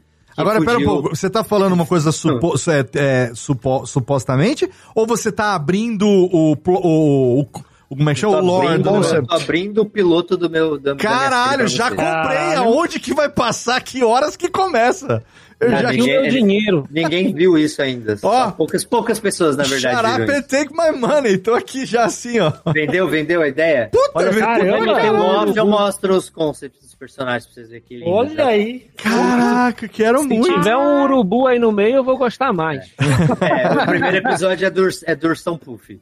Ursão Puff. Ursão Puff. O primeiro episódio do Ursão Puff Urso Panda tem que ser ah, bem não, já, já, dei, já, dei, já dei detalhes demais, mas... Perigo Caramba, Cristóvão. que incrível, cara. É, é, esse, esse é o desenho que, eu, que eu tô apostando Eu queria um pouquinho no mundo, no mundo onde o veganismo for legalizado, isso será normal. Mas... É, mundo, um mundo feroz, feroz. Mas é muito legal, cara, essa coisa de você fazer world building, criação de, de universo e, tipo, é, quando você começa a estudar as regras disso e é muito divertido, cara. Eu é muito quero divertido criar. Eu Imagina. quero trabalhar mais com mais jobs que eu tenho feito muito job de voz original para merecer fazer a voz de um personagem nessa nessa nesse a, desenho. A primeira, a primeira, eu fiz um primeiro teste, né, desse, desse desenho em 2015. Não era ainda isso, era bem diferente. Ainda era o Panda, o, o protagonista porque o Panda veio do, do Pandinha Babaca, que era do, Animatons, um projeto que eu tinha no meu canal. E era o Pandinha Babaca, era o Pandinha que fazia coisas babacas. E era só o contraste de que ele é um Pandinha Babaca e é divertido ver ele fazendo coisas escrotas. E aí eu peguei esse conceito do personagem que é um, que é um panda, que é fofo, que as pessoas olham diferente para ele, é, porque ele é fofo, então ele consegue se safar de algumas situações por ser fofo. Que legal. Tipo, beleza, aí vamos fazer esse personagem ser babaca e ter que aplicar golpes para sobreviver e ser um fudido. Cara, que Então, foda. em 2015 eu fiz esse teste e a gente chegou até, inclusive, fazer voz original lá com o estúdio do Endo Bezerra. Aham. Com a Unidub. Unidub. Unidub. Que da hora. E aí a gente, fazer, a gente cara, fez... A gente fez voz do episódio voz. inteiro, a gente fez 22 minutos de episódio. Olha aí. Fez a, a voz completa mas não chegou a finalizar todo o episódio. Mas foi uma baita experiência. Na época, o Grande dos Barbistas foi o chefe de roteiro. É mesmo? Que legal. É, ele teve uma galera aí, teve Igor Fremo, teve o, o Fábio, teve um monte, um monte, de pessoal, uma galera da minha equipe que trampava comigo. Só que naquela época eu senti que virou uma, um, um projeto final e ficou um monte de coisa, que era um hum. monte de hum. ideia de cada um. E que, que no final, um humor muito negro, sabe? Que já não combina com hoje em dia. E aí eu peguei aquilo ali e eu fiquei, tipo assim, né? Aí teve minha série Netflix, fiquei ocupado, mas aí quando sobrou um tempo agora, nos últimos anos, eu sentei e falei, deixa eu olhar para aquilo de novo. Hum. E aí eu olhei para aquilo e falei, tá, é hora de eu reformular isso. Por onde eu começo? Não sei, vou estudar. e aí eu fui estudar, e aí foram dois anos de estudo. Caralho. E combinou aí nesse piloto que eu consegui escrever. Nossa, cara, a sensação de você finalizar um, um, projeto que você achava que era impossível de você conseguir fazer. A, a, a sensação de você sentar assim na cadeira O roteiro não tem nada escrito ainda. O Final Draft, o, o, o Final Draft ele tá, ele tá. Não tem nada nele. Então tá lá o Final Draft, você tá lá, diferente do Final Draft, não tem nada, você tá lá, exterior, dia, e agora? Pra onde eu vou? Exterior, dia. Dá um desespero. Mas vem, tipo assim. aí- e aí é o seu sonho. Você fala, não, é o meu sonho, eu vou ter que fazer essa porra. E aí tem uma voz assim, ó, que grita na tua cabeça. Você não consegue fazer isso. Você tá querendo fazer o Rick and Morty, meu irmão. Você sabe o que, que você tá tentando fazer? Nossa, a síndrome do impostor Fácil. vem ali, bate É, na Você acha que é nuca. fácil? Você não vai conseguir fazer isso, meu irmão. Você vai patinar, você vai se você não consegue. E aí o grande desafio, o principal desafio desse projeto foi calar a boca dessa voz. Uhum. Isso foi o mais difícil durante todo o processo. Caralho. É você sentar e, e não- e aí começa a escrever, você começa a ler o que, que você tá escrevendo, você fala que tá uma merda. E, aí, tipo, e aí foi nesse momento que eu falei, beleza, eu não sei o que eu tô fazendo, a voz vai ganhar. A voz vai vencer, eu realmente não sei o que eu tô fazendo. E aí eu tive que parar, e eu tive que dar um passo para trás, Uhum. beleza, ó, o que eu não tô conseguindo fazer aqui? Tá, não sei estrutura da história. Aí vai lá eu perguntar pra minha professora de roteiro, Bia Góes, um beijo pra minha professora de roteiro, Bia Góes, é, indicação de livro para desenvolvimento de história. Aí ela vai lá, pôs uma lista. Aí eu, caramba, eu tenho que ler esses livros. Aí eu, eu começo aí eu lendo o livro. Aí vai lá. Aí uma vez você lê os livros, você já. Aí uma- quando você volta pra sentar, você, opa, já tenho algumas Hum. ferramentas que eu não tinha aqui. Uhum. E aí você sabe que você não vai sair escrevendo a história. Você precisa acertar todos os bits. Você precisa ir em cada um dos bits da sua história e resolver primeiro todos os bits. Que é são os movimentos narrativos da sua história. Aí você tem que ir em todos os movimentos narrativos da sua história e resolver todos esses movimentos. Uma vez que você tem isso resolvido, sua história está pronta. E aí você consegue, de fato, começar diálogo, escrever. e- e- mas você precisa saber o que que é a sua história. Os Tem personagens que fazer um aonde. roteiro do roteiro, né? É, é, é, é o, é o que eles chamam de outline, né? Seria o Uhum. outline. Então você tem que fazer um outline. E esse outline é isso, são os movimentos narrativos da sua história. E aí você começa, puta que pariu, vamos lá. O que, que vai acontecer na minha história? E aí vem uma puta pressão, porque cada movimento narrativo é uma escolha.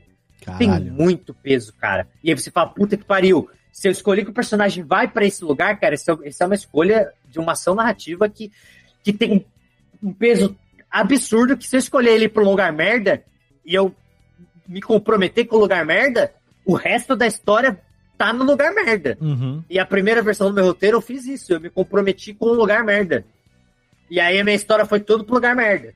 E aí eu tive que depois reescrever o roteiro inteiro, porque eu tinha percebido que essa escolha que eu tomei, essas decisões que eu escolhi na hora de, de definir meus beats, me fuderam pro resto da história. Então, assim, é, um- é uma, é, é- é uma coisa que eu sentia muita falta, que era essa, essa- esse desafio, essa coisa do apre- de você ir aprendendo uma coisa, Ah. e aí você não sabe como é que você faz, e você vai estudar, e você entende, aí você vê exemplos, aí lê um monte de roteiro. Cara, o que eu li de roteiro do BoJack, de Rick and Morty, de Futurama, de Simpsons, de South Park, eu li, eu peguei e baixei todos esses roteiros, cara, e aí você lendo o roteiro, pra você aprender como que os caras porque no final das contas você aprende a escrever roteiro, mas e aí? Qual, você vai escrever uma série, você escrever Breaking Bad, aí você começa a ler o roteiro do Vince Gilligan, e aí você vê que o cara é um maníaco, um psicopata, que ele escreve a descrição do cara, é um bagulho que é surreal. É. Você, você vê a cena lá de um jeito que, que, que, que é, é tão incrível essa escrita, mas aí você vai ler um roteiro do Rick and Morty e você vê que você não precisa escrever igual o Vince Gilligan Uhum. não para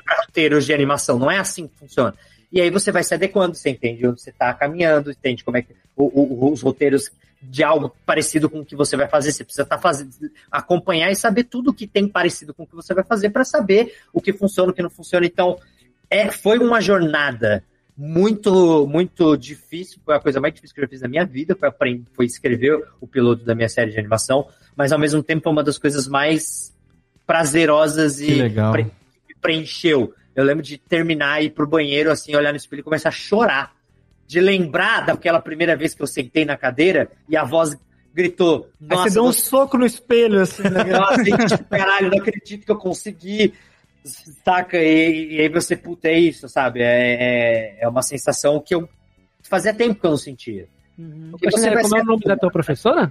Bia Góes. Bia Góes. Bia Góes. Eu, eu tô com um ex-aluno aqui me enchendo o saco na DM, que ele tá vendo, tá assistindo a gravação, ele não tá mandando mensagem no, no chat, é Emerson, Emerson José, tá me mandando DM no, no Instagram.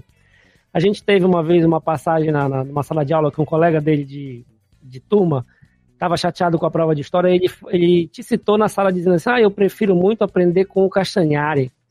E aí a gente sentou para conversar, era, não era minha aula, né? Aí eu sentei com o professor para conversar, eu falei para ele: é, Fernandes, é o seguinte, cara, se tu prestares atenção, o Castanhari ele tem mais o espírito do aluno, que é aquilo que a gente quer que vocês desenvolvam, que é essa curiosidade de montar as coisas, de ir pesquisar, de juntar para montar os projetos de vocês, do que necessariamente do, do, do professor.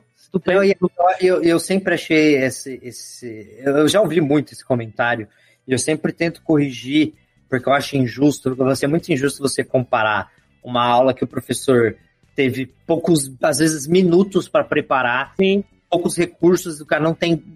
E eu que tive gastei quatro meses com uma puta equipe, com, uhum. com o editor, com tudo. Assim, é muito injusto você, você falar ah, que é mais interessante aprender no meu vídeo. É claro que é mais interessante. Olha a quantidade de recursos narrativos e de e financeiros que foram empregados ali para que aquilo saísse daquele jeito, uhum. e a uhum. quantidade de pessoas envolvidas nesse produto. E aí você não, não é para comparar. Eu acho que pode ser um grande material complementar. E a, a, questão não era nem essa, a questão é que quando tu comentas a respeito, tu já falaste em outros lugares, né? A, a conversa que a gente teve nessa vez foi esse, esse aspecto da autonomia do aprendizado. Entendeu? Que tu estás estás narrando agora, tipo, ah, eu preciso aprender, resolver esse problema da minha animação. Então eu vou estudar tais coisas. Ah, eu vou atrás do professor. Que é isso que a gente, em sala de aula, quer do, da formação do aluno a longo prazo, durante 15 anos de, de escola, que ele vire uma pessoa autônoma. Então, tipo assim, é muito enraizado na tua fala esse lance da autonomia de um cara que gosta de aprender. Né? Que é, é, é essa função, né? Tipo assim, da escola, né? Passar um montão tornar, de conteúdo. Tornar o conhecimento é. algo interessante também, É, e né? tipo assim, entender da estrutura. Como é que eu faço para aprender? E tu estás estás demonstrando aí que, tipo assim, é muito, é muito enraizado assim. Se eu quero aprender o um negócio, eu sei qual é o caminho que eu tenho que seguir para aprender um treco. É, eu acho né? que também tem a questão que às vezes a gente fica esperando muito para ah, eu preciso saber tudo disso agora para começar um projeto, para fazer Sim. tal coisa. E, e, sendo que, na verdade, quando você começa a fazer aquilo, aí você faz que nem o Castanheira, que precisou dar uns passos atrás, mas ele só descobriu que ele tinha que dar uns passos atrás porque ele foi tentar fazer. Então, tipo, isso acontece muito comigo quando eu vou fazer algum trabalho de produção de música e que eu sei, assim, fazer, mas tem horas que eu chego e eu preciso desenvolver uma parada que eu ainda não conheço, ou eu conheço só, os, só assim, a teoria, e aí eu falo, não, peraí, eu preciso ir atrás de uma outra coisa para eu chegar nesse resultado. E aí você sabe o, o, que ir estudar, né? Então acho que faz sentido é, acho, que, tá todo, acho que toda área é assim que a gente vai melhorando na nossa área, você vai pegando desafios novos a cada programa novo que um editor pega, que vem tra trazendo novos desafios de edição para ele, a cada coisa nova que ele nunca tinha feito, ele aprende uhum. ele tem um recurso a mais de edição no catálogo dele. É, assim como a cada roteiro novo que um roteirista escreve, ele tem mais um roteiro no catálogo dele e é mais é, toda a experiência com aquele roteiro, tudo aquilo vai sendo acumulado. Então, é, no final das contas, é isso. Eu sabia que era muito difícil eu criar minha obra de arte no, no primeiro roteiro, mas eu sabia que esse meu primeiro roteiro não era necessariamente um primeiro roteiro. Olha a quantidade de coisa que eu fiz em 12 anos de YouTube. Sim, sim. Olha a quantidade de roteiros que só não estavam no, no na formatação Master Scenes. Mas, estavam, mas eram roteiros com, com, com, estrutura, com início, meio, fim, com piadas, com setup, sabe? Então, é, é, seguiam estruturas mesmo que eu não entendesse que elas estavam lá. Isso uhum. era muito engraçado eu não enxergava as estruturas, mas elas estavam lá o tempo inteiro. Então eu, eu tinha, eu conseguia entender é, o humor ali na sua essência, sem necessariamente estudar suas estruturas. E aí, uma vez que eu estudei suas estruturas e entendi como funciona, e aí fica mais, é mais interessante ainda. E, cara, é muito louco, porque você não consegue mais, uma vez que você estuda roteiro, você não consegue mais ver filme, série do mesmo, do mesmo jeito, cara. A antecipação tá sempre ali, né? É, é você fica, você fica pausando, ah, tá aqui, ó, o, o, a, o, o, chamado do herói aqui, beleza. Ah, aqui, ó, o, o, o, o, o all low aqui, o, a, o down, chegou, ah, beleza, aqui a, a, falsa vitória, beleza, chegou na falsa vitória. você vai vendo, todo, você, vai, você vai vendo ah, aqui o clímax, beleza.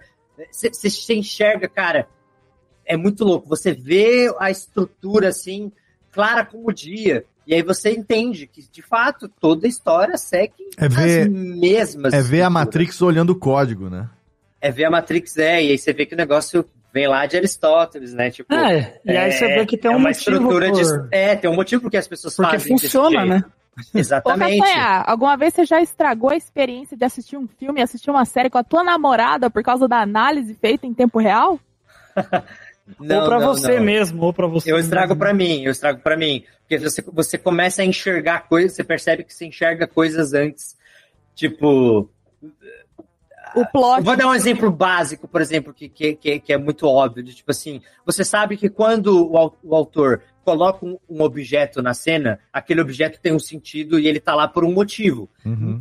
Você não. E normalmente a maneira que você- com que esse objeto é, é colocado na cena. É, a maneira com que esse objeto é colocado é sempre reversa. É tipo assim, o autor ele. Hum, acho que é legal ter esse objeto aqui. E aí, para ter esse objeto ali, você precisa colocar ele antes na história. Ele tem que ser introduzido antes num- num- num- numa cena. Não ser do nada, né? Não pode ser do nada, ele não pode aparecer lá. Então, beleza, se o policial vai tirar uma arma e vai matar alguém, se esse objeto tem uma função é, importante na história, você não pode simplesmente tirar ele do cu.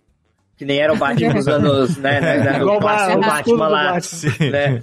E- o Batman Feira da Fruta. Tirando o escudo, é claro a, que foi. espada, a espada de Grifinória que surgiu do nada no filme.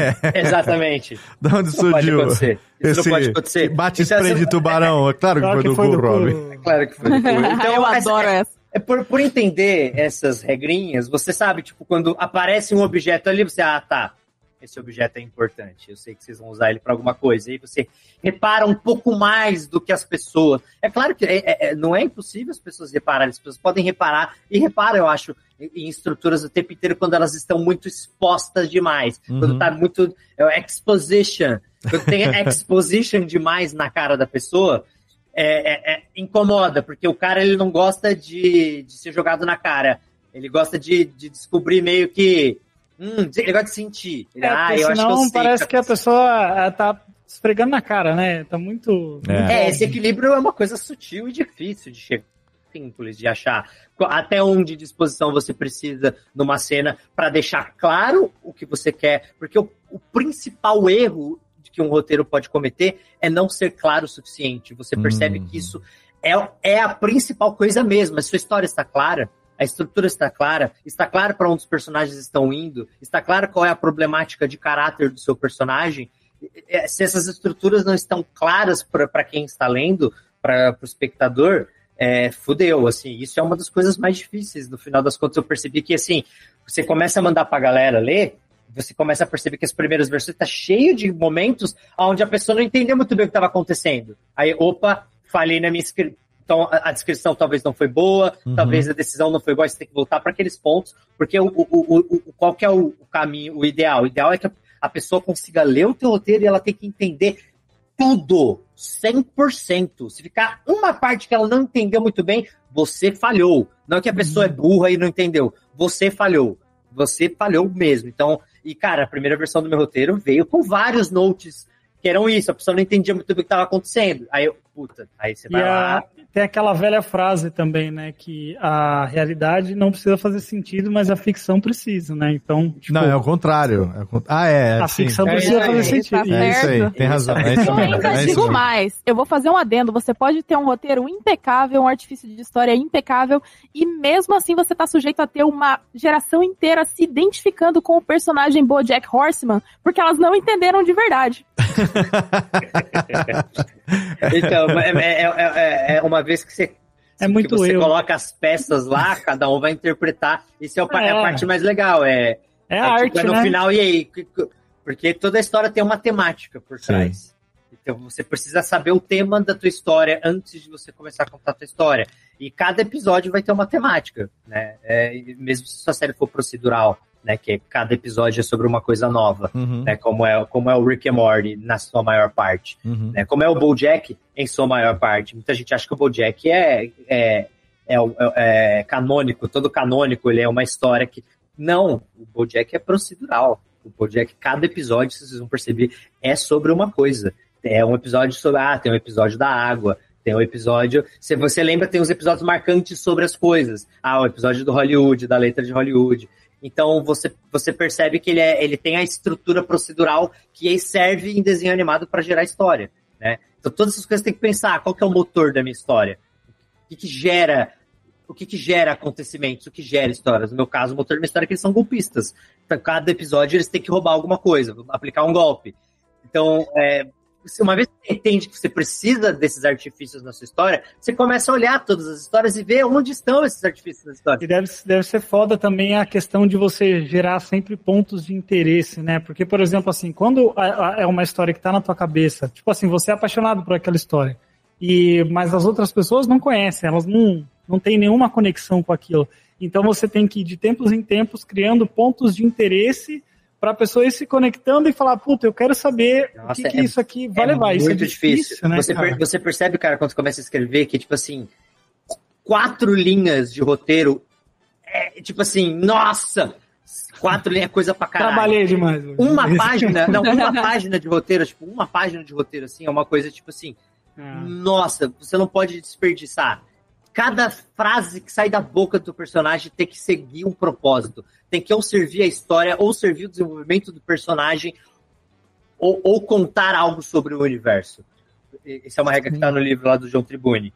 Tipo, uhum. no seu diálogo do teu personagem, quando, quando ele vai falar algo, precisa, ele precisa estar tá seguindo uma dessas regras. Se ele não estiver, esse diálogo é descartável. Necessário. Pode né? jogar né? no lixo, taca e joga no lixo. E, ô, você, você falou que você escreveu esse piloto sozinho, né? É, Para os outros episódios, você já tem ideias? É, você planeja ter uma sala de roteiro, porque isso também ajuda bastante, né? Você tem várias uh, várias opiniões diferentes, várias ideias, uh, até para ser uh, para você ter mais eh, personagens mais plurais, né? Você ter ideias diferentes. Você pensa em fazer isso também ou você está focado em desenvolver a parada sozinho? Não, eu sou centralizador, né? Então, como eu criei esse universo, como eu tenho isso tudo desenvolvido na minha cabeça, é claro que, que eu sou o chefe, vou ser o chefe de roteiro, pretendo ser o chefe de roteiro desse, desse projeto, mas eu com certeza eu vou chamar colaboradores para os próximos episódios. Então, o que eu queria era desenvolver o piloto bem, desenvolver o universo, os personagens, dar uma tom, bíblia, né? é, dar o tom do humor. Isso foi, nossa, isso foi mais difícil. O tom do humor que, que no final acabei indo mesmo pro nonsense. É, é, então ele é mais, ele, ele não é humor moral, né? Ele não é baseado em argumento moral como é o South Park. Ele é uhum. é todo feito em argumento moral. O meu é nonsense, que acho que dá muito mais liberdade. É, mas e assim, a animação permite, né? A animação permite muito isso também. Anima, é, a animação permite, mas, cara, tem uma galera já que eu já tô conversando, que eu quero que colabore. Então, e tem meu braço, meu braço direito no projeto, que é o Dodória, que é do cara que, que animava o Animabits, fazia todas as animações do Animabits, era o Dodória. Uhum. E ele é meu braço direito. É, a partir agora do piloto, ele já, já entra para me ajudar a, a, desenvolver. O design é seu, dos personagens? Não, o, o design é do Dani, é um, um, um brother meu que, puta, o cara é, é, é, o cara é foda. Eu, eu vi os, os, trampos dele, eu sempre esqueço o sobrenome do, do Daniel. Eu sou péssimo com o sobrenome. Mas eu, é, eu, já, eu já passo o sobrenome dele aqui. Mas é, puta, o cara é maravilhoso. Eu via, eu via os trampos dele no Twitter, eu falei assim, puta, é isso, ó, você tem o traço que é bonito o suficiente para ser fofo, porque eu queria, que eu quero, mas ainda tem uma pegada que não é fofinho demais ao ponto de parecer infantil, hum. porque é uma é design é uma coisa difícil. Então, então, assim, se você passar um pouquinho do ponto, fica infantilizado, as pessoas vão achar que é um desenho para criança. É, é. a mãe deixa a criança assistindo lá, só fica bonitinho. Né? É, e era, que era o target do Raptor Friends. Isso, é. Era para parecer desenho infantil e chegava lá sangue, sangue para todo lado. Era muito então, bom. Então, é, é, meio difícil, mas eu vou achar que eu... Eu, Castanhari, tem uma proporção dos teus projetos em que tu descartas tu descartas mais do que tu aprovas para ti mesmo. E tens algum critério específico? Olha, se eu não conseguir desenvolver até determinado ponto, é melhor descartar e pensar em outra coisa. No YouTube, o meu, meu descarte sempre teve a ver com o investimento financeiro do projeto versus o resultado dentro da plataforma. Uhum. Então, tipo, se é um projeto que estava gastando muita grana e não estava performando como eu desejava, eu já encerrava muito cedo. Eu não esperava flopar uhum, para parar. Eu, então, tipo, essa tem, tem a ver com aquela minha análise crítica. Você já percebia com a tendência dele já desde o É, começo. eu já sabia. Tipo, Uhum. em, uma em um mês eu, eu sabia exatamente o potencial do projeto, entendeu? Então, é. E, e com poucos episódios você já consegue ter um, um, um catálogo que você olha e fala, beleza, entendi o, o potencial disso aqui.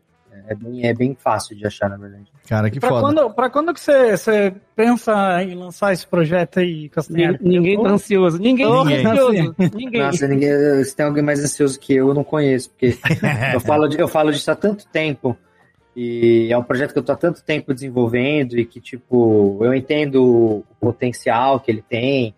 É, eu mostrei aqui em casa pro Jovem Nerd Azaghal, eles vieram aqui essa, essa semana Ah, eu vi passada. as fotos que vocês estavam. Os vídeos, na verdade, da. É, da tem Nive. os vi- tem Eu- vídeos incríveis Eu vi os vídeos que a Nive fez. Inclusive, eu sou também um órfão do Sucrilhos Banana. Quero deixar registrado aqui. Olha só. Sucrilhos Delírio, patrocínio. delírio coletivo. Sucrilhos Nostalgia Sabor Banana também estou defendendo essa causa. Conte comigo. Adoraria é, que voltasse. Mas então, mostrei pra eles, eles super curtiram. Foi, uma- foi legal ver o feedback deles, assim, quando eu contei o plot do, do, do episódio 1 e o que acontecia. Que legal, cara. Mostrei os personagens, então eles ficaram super, super empolgados, assim. O feedback tá sendo muito positivo, assim.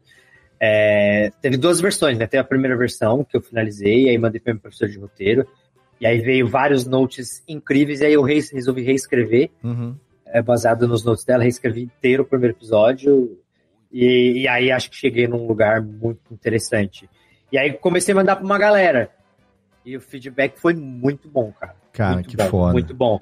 Então eu tô, tô, tô muito confiante, assim, sei que, que a parte da direção, como eu, eu vou dirigir animação, eu era animador, cara, eu tenho essa, eu tenho essa facilidade de, sabe, de entender muito sobre a área para tipo, de storytelling também, sabe? Tem, eu aprendi agora do roteiro, mas, pô, eu passei anos da minha vida estudando sobre enquadramento, câmera, né? Porque era minha profissão. Então, ali- vai ser muito legal poder alinhar esses dois conhecimentos meus num projeto tão importante para mim, assim. que- Cara, que, com certeza, né? que foi e é um projeto, cara, que foi todo pen- pensado para porque eu quero que ele que ele dê certo no mundo inteiro. Eu não quero que Aham. ele seja um projeto que bombe no Brasil só. Sim. Eu quero que seja um projeto que seja reconhecido no mundo inteiro. E, cara, e é isso. Se é pra sonhar, a gente tem que ser alto, né? Claro, com certeza. Que, Eu vou ser cara, abaixo, porra. Não. Deixa eu ser alto. Ó, quero agradecer aqui nesse momento, rapidamente, a participação de todo mundo que está acompanhando a gravação aqui ao vivo, através do canal da Radiofobia no YouTube. Se você está ouvindo no feed do Radiofobia, já tem para mais de sete anos que a gente faz aqui as nossas lives. Então, youtube.com.br Radiofobia para você acompanhar as nossas gravações ao vivo. O aluno do Estácio Emerson Sobrinho entrou aqui no chat do YouTube e fez aqui o comentário dele. Depois daquela aula onde eu aprendi que ir atrás de aprender e buscar entender os processos deixaria o conhecimento muito mais legal, a minha visão mudou demais sobre o que é aprendizado. O tio Victor e o Castanhari fizeram parte disso. Olha aí que legal. Olha aí. Tá vendo só que bacana? Obrigado, viu, Emerson, pela sua participação também. É, quem mais aqui? A galera, os amigos do Leone em peso no chat do YouTube aqui. Michel Júnior, Tobias. Quem mais aqui? A galera, o Leone mandou pra, pra salve todo pra mundo. falou, ó, vamos lá prestigiar meu pai. Aí o amigo dele deu bronca nele e falou assim: Ô Leone, acompanha mais seu pai aí, vai. Ele falou, concordo, perdão, pai. Ó, se você aí tem uma pergunta derradeira pro Castanhar, a gente vai entrar agora na parte final. Cada um dos nossos integrantes vai fazer a sua perguntinha final e você que tá aí no YouTube também pode mandar a sua pergunta. Você que tá ouvindo no feed, espero que você tenha esteja curtindo e se você não viu, entra lá que vai ter o link na postagem do episódio para você poder ver essa gravação também lá, mas o nosso a nossa alma é o áudio. O importante é que todo mundo pode participar aqui. Se você tiver no YouTube ainda, manda sua pergunta que ainda dá tempo. O Sandro Rojo tá dizendo aqui, ó, também queremos que dê certo e vai dar, seu Castanhar. É isso que ele está falando aqui. Tomara, E tomara. aguarde, viu? Porque o Sandro, ele ouve o programa. A hora que acabar o episódio, ele já vai desenhar a vitrine do episódio. E aí você vai receber um presente especial, um humilde agradecimento nosso, que Ah, vai que ser a, a ilustração de capa do programa. A gente manda como agradecimento pro nosso convidado. Menina Alana Vanilex, por favor. Eu. mande- Queria dizer que a pessoa que ouve no feed, ela Hum. tá tendo todo o conteúdo, mas é só o pessoal da live que vai ver o Castanhari gesticulando com as mãos, enquanto fala com muita paixão. Mas é. Sobre seus é projetos. bonito. É, descendente E eu de italiano comendo é isso aí. descendente de italiano é isso aí. Você comendo panetone. É, o Felipe Castagnaro, né? Castanharo. É, ah, então quero mandar um abraço também aqui, que faltou, que mandou uma mensagem aqui agora, pra esposa do Jeff, a Andresa, que disse aqui, ó, primeiro programa... Caraca, não, peraí. Cadê aqui o carro do ovo? Primeiro programa que eu acompanho. Quantos anos já você tá fazendo esta merda aqui? Ô, louco. Primeiro, Ah, primeiro programa que eu acompanho, esse é o carro do, da rua passando no seu ovo. Primeiro programa que eu acompanho. in- ah, primeiro programa que eu acompanho inteiro, mesmo sendo o trabalho do Jeff. Castanhari, quando sai um nostalgia da Britney Spears? É a pergunta da. Olha, puta, Andresa. daria, vou te falar que daria um baita vídeo, hein? Puta ideia, puta ideia. Ela é muito Põe fã na da fila, Britney, ela fila. comprou o livro dela quando lançou eh, recentemente, leu em um dia. É, o, o grande problema de fazer é, atualmente vídeos sobre cantores é que as com música o robozinho do YouTube tá pegando pesado. Então, Já, tipo, né? É muito triste, porque é um- você vai fazer um episódio sobre a Britney Spears onde eu tenho que colocar 3 segundos das músicas dela, senão o vídeo cai. Aí eu Mas não põe, canta. que não tem essa Às voz, vezes né? até cantando ele strika, dependendo, viu? O, o, o, o Castanho, você tá... É, é, ô, Lanas, faz a sua pergunta, que eu falei que você sua pergunta, faça a sua pergunta, então, por favor. Beleza, Depois vou eu fazer faço minha a minha pergunta. final. Pode falar. Eu tinha uma pergunta, assim, planejada na pauta do programa, que ela era uma pergunta, assim, muito filosófica do Hum. negócio todo. Sim. Mas eu acho que surgiu uma pergunta até mais importante pra se Hum. fazer agora, depois de tudo que foi falado. Certo. Que no caso é Castanhari, você tem uma organização muito rigorosa no seu trabalho. E você tem esse mesmo cuidado com a sua mente? Você faz terapia? Já fiz, mas deveria fazer mais. Já, já, já fiz muita terapia, mas atualmente não estou fazendo, mas deveria, essa é a verdade. É, essa é a parte que eu mais é, deixo de lado. Do- Eu, eu acredito que eu deveria cuidar mais.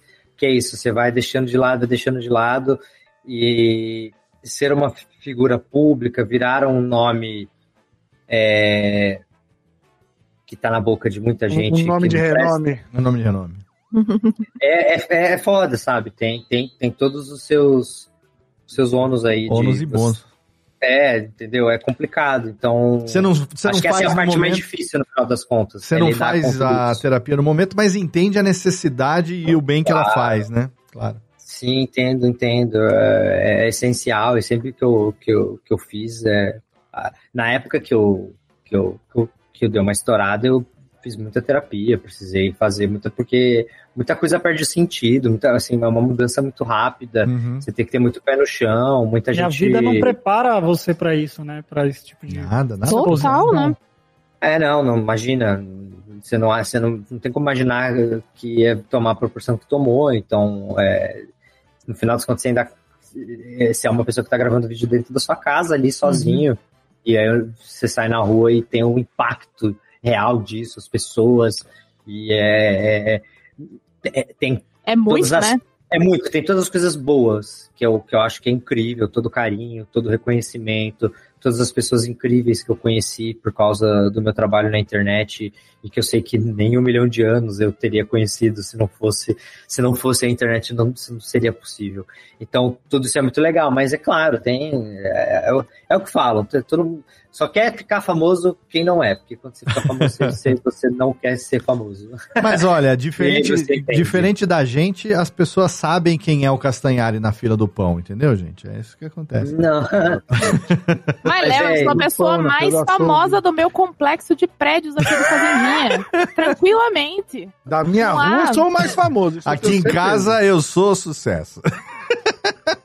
Não, aqui no meu nicho, no meu bairro, no meu complexo de apartamentos, eu com certeza sou a pessoa mais conhecida na internet. Olha Você aí. é a Lana mais conhecida. É a Lana mais conhecida do seu, do seu andar. Sem sombra de dúvidas. Do seu andar é a Lana mais conhecida. Muito bem. Menino Júlio Macoge, sua vez, querido.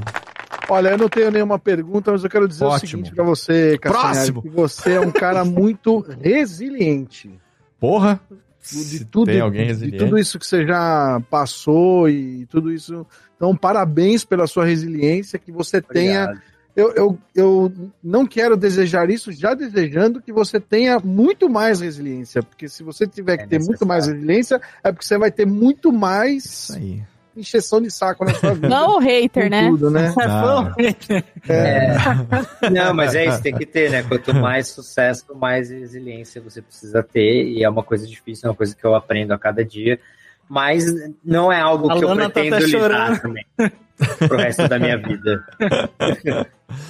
Castanhari ficou cascudo, ficou cascudo. é. É, mas é isso, uma hora, uma hora. Como uma eu sei, que, eu sei que eu não vou fazer isso pro resto da minha vida, entendeu? Então, é, é isso. Nesse período agora que eu tô fazendo, eu, eu vou lidar e tá tudo certo. E eu sei que tem muitas coisas positivas que vêm em troca de aprender a lidar com isso e é consequência. É, faz parte. E vamos nessa. Excelente. Menino Só pra, Jefferson. só pra não dizer que eu não tinha nenhuma pergunta, eu vou fazer uma agora. Quando Porra, sai cara. a animação? Ah, é? Quando sai, você Ah, não faço a menor ideia. Boa. Tem impressão. Tá vou colocar na minha agenda. Tá no meio de tantas negociações, pode ter certeza que, tipo assim, essa vai ser. Sabe aquele ticket que você, que você guarda de favor para Uhum. algumas pessoas? Tem um ticketzinho, que às vezes você faz algo para alguém, Sim. e aí você fala, hum, ganhei o ticket. Uhum. Eventualmente eu posso liberar, exigir é, esse ticket e trocar por um favor. É o famoso você me deve Tem uma, a né? cartinha É. ali, exato. Então, assim, todos. Eu, eu já ajudei muita gente. já Ah, mas certeza Já, que a gente já vai muitos favores. ansioso. Então eu, pretendo cobrar todos esses favores quando, quando isso for sair, porque é, eu quero muito que dê certo. Com certeza. E, e como eu tô colocando minha alma nisso, é, pode ter certeza que eu vou querer mostrar para todo mundo o que eu fiz com muito orgulho. Vai ser meu filhinho, meu bebê. Vai ser, vai ser, vai ser muito bem sucedido. Menino Jeff, Jefferson, já foi, Muito Jeff? bem. Eu não, eu não. Não, tô Ó, quero, quero levantar o humor aqui no final do programa. Olha aí que delícia. Lana fez o favor de baixar o. A Lana, né? Então tá bom. É a Lana, Então tá bom. né? Lana sendo Lana. Lana. Porra. Você não É, fale mas mal olha da só. Lana, não, porque o senhor ficou aqui quase três meses ausente e a Lana já está ocupando seu lugar na bancada, porque ela está com colocações excelentes, inclusive Fazendo fazendo até piada ruim. piores do que as suas, com certeza. Tomou, Então, ela gostou dessa, viu?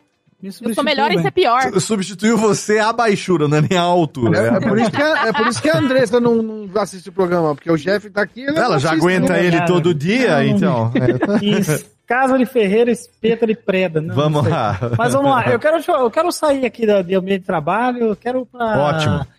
Sei que você gosta muito de joguinhos, Castanhari. Sei que você é um cara muito dos games, dos games. Sou- É, e eu queria saber quais são as últimas coisas que você mais tem jogado esse ano e qual que é o teu palpite pro GOT desse ano aí, pô? Se é que você tem tempo de jogar, né? Tem isso também. Né? Eu arrumo um tempo, porque é minha terapia. Ele falou que eu não faço terapia, eu faço. O nome dela chama Baldur's Gate. Boa! Eu já sei qual é Concordar com a voz do povo. Mano, eu tô jogando. tô- é, joguei bastante coisa, cara, esse ano. Joguei, o- o- os últimos três que eu joguei foi Lies of Pi e Lords of the Fallen. Eu gosto muito de Souls-like, então eu. Depois de Elden Ring, Gosta eu passar raiva pra caralho. caí no buraco do Souls-like.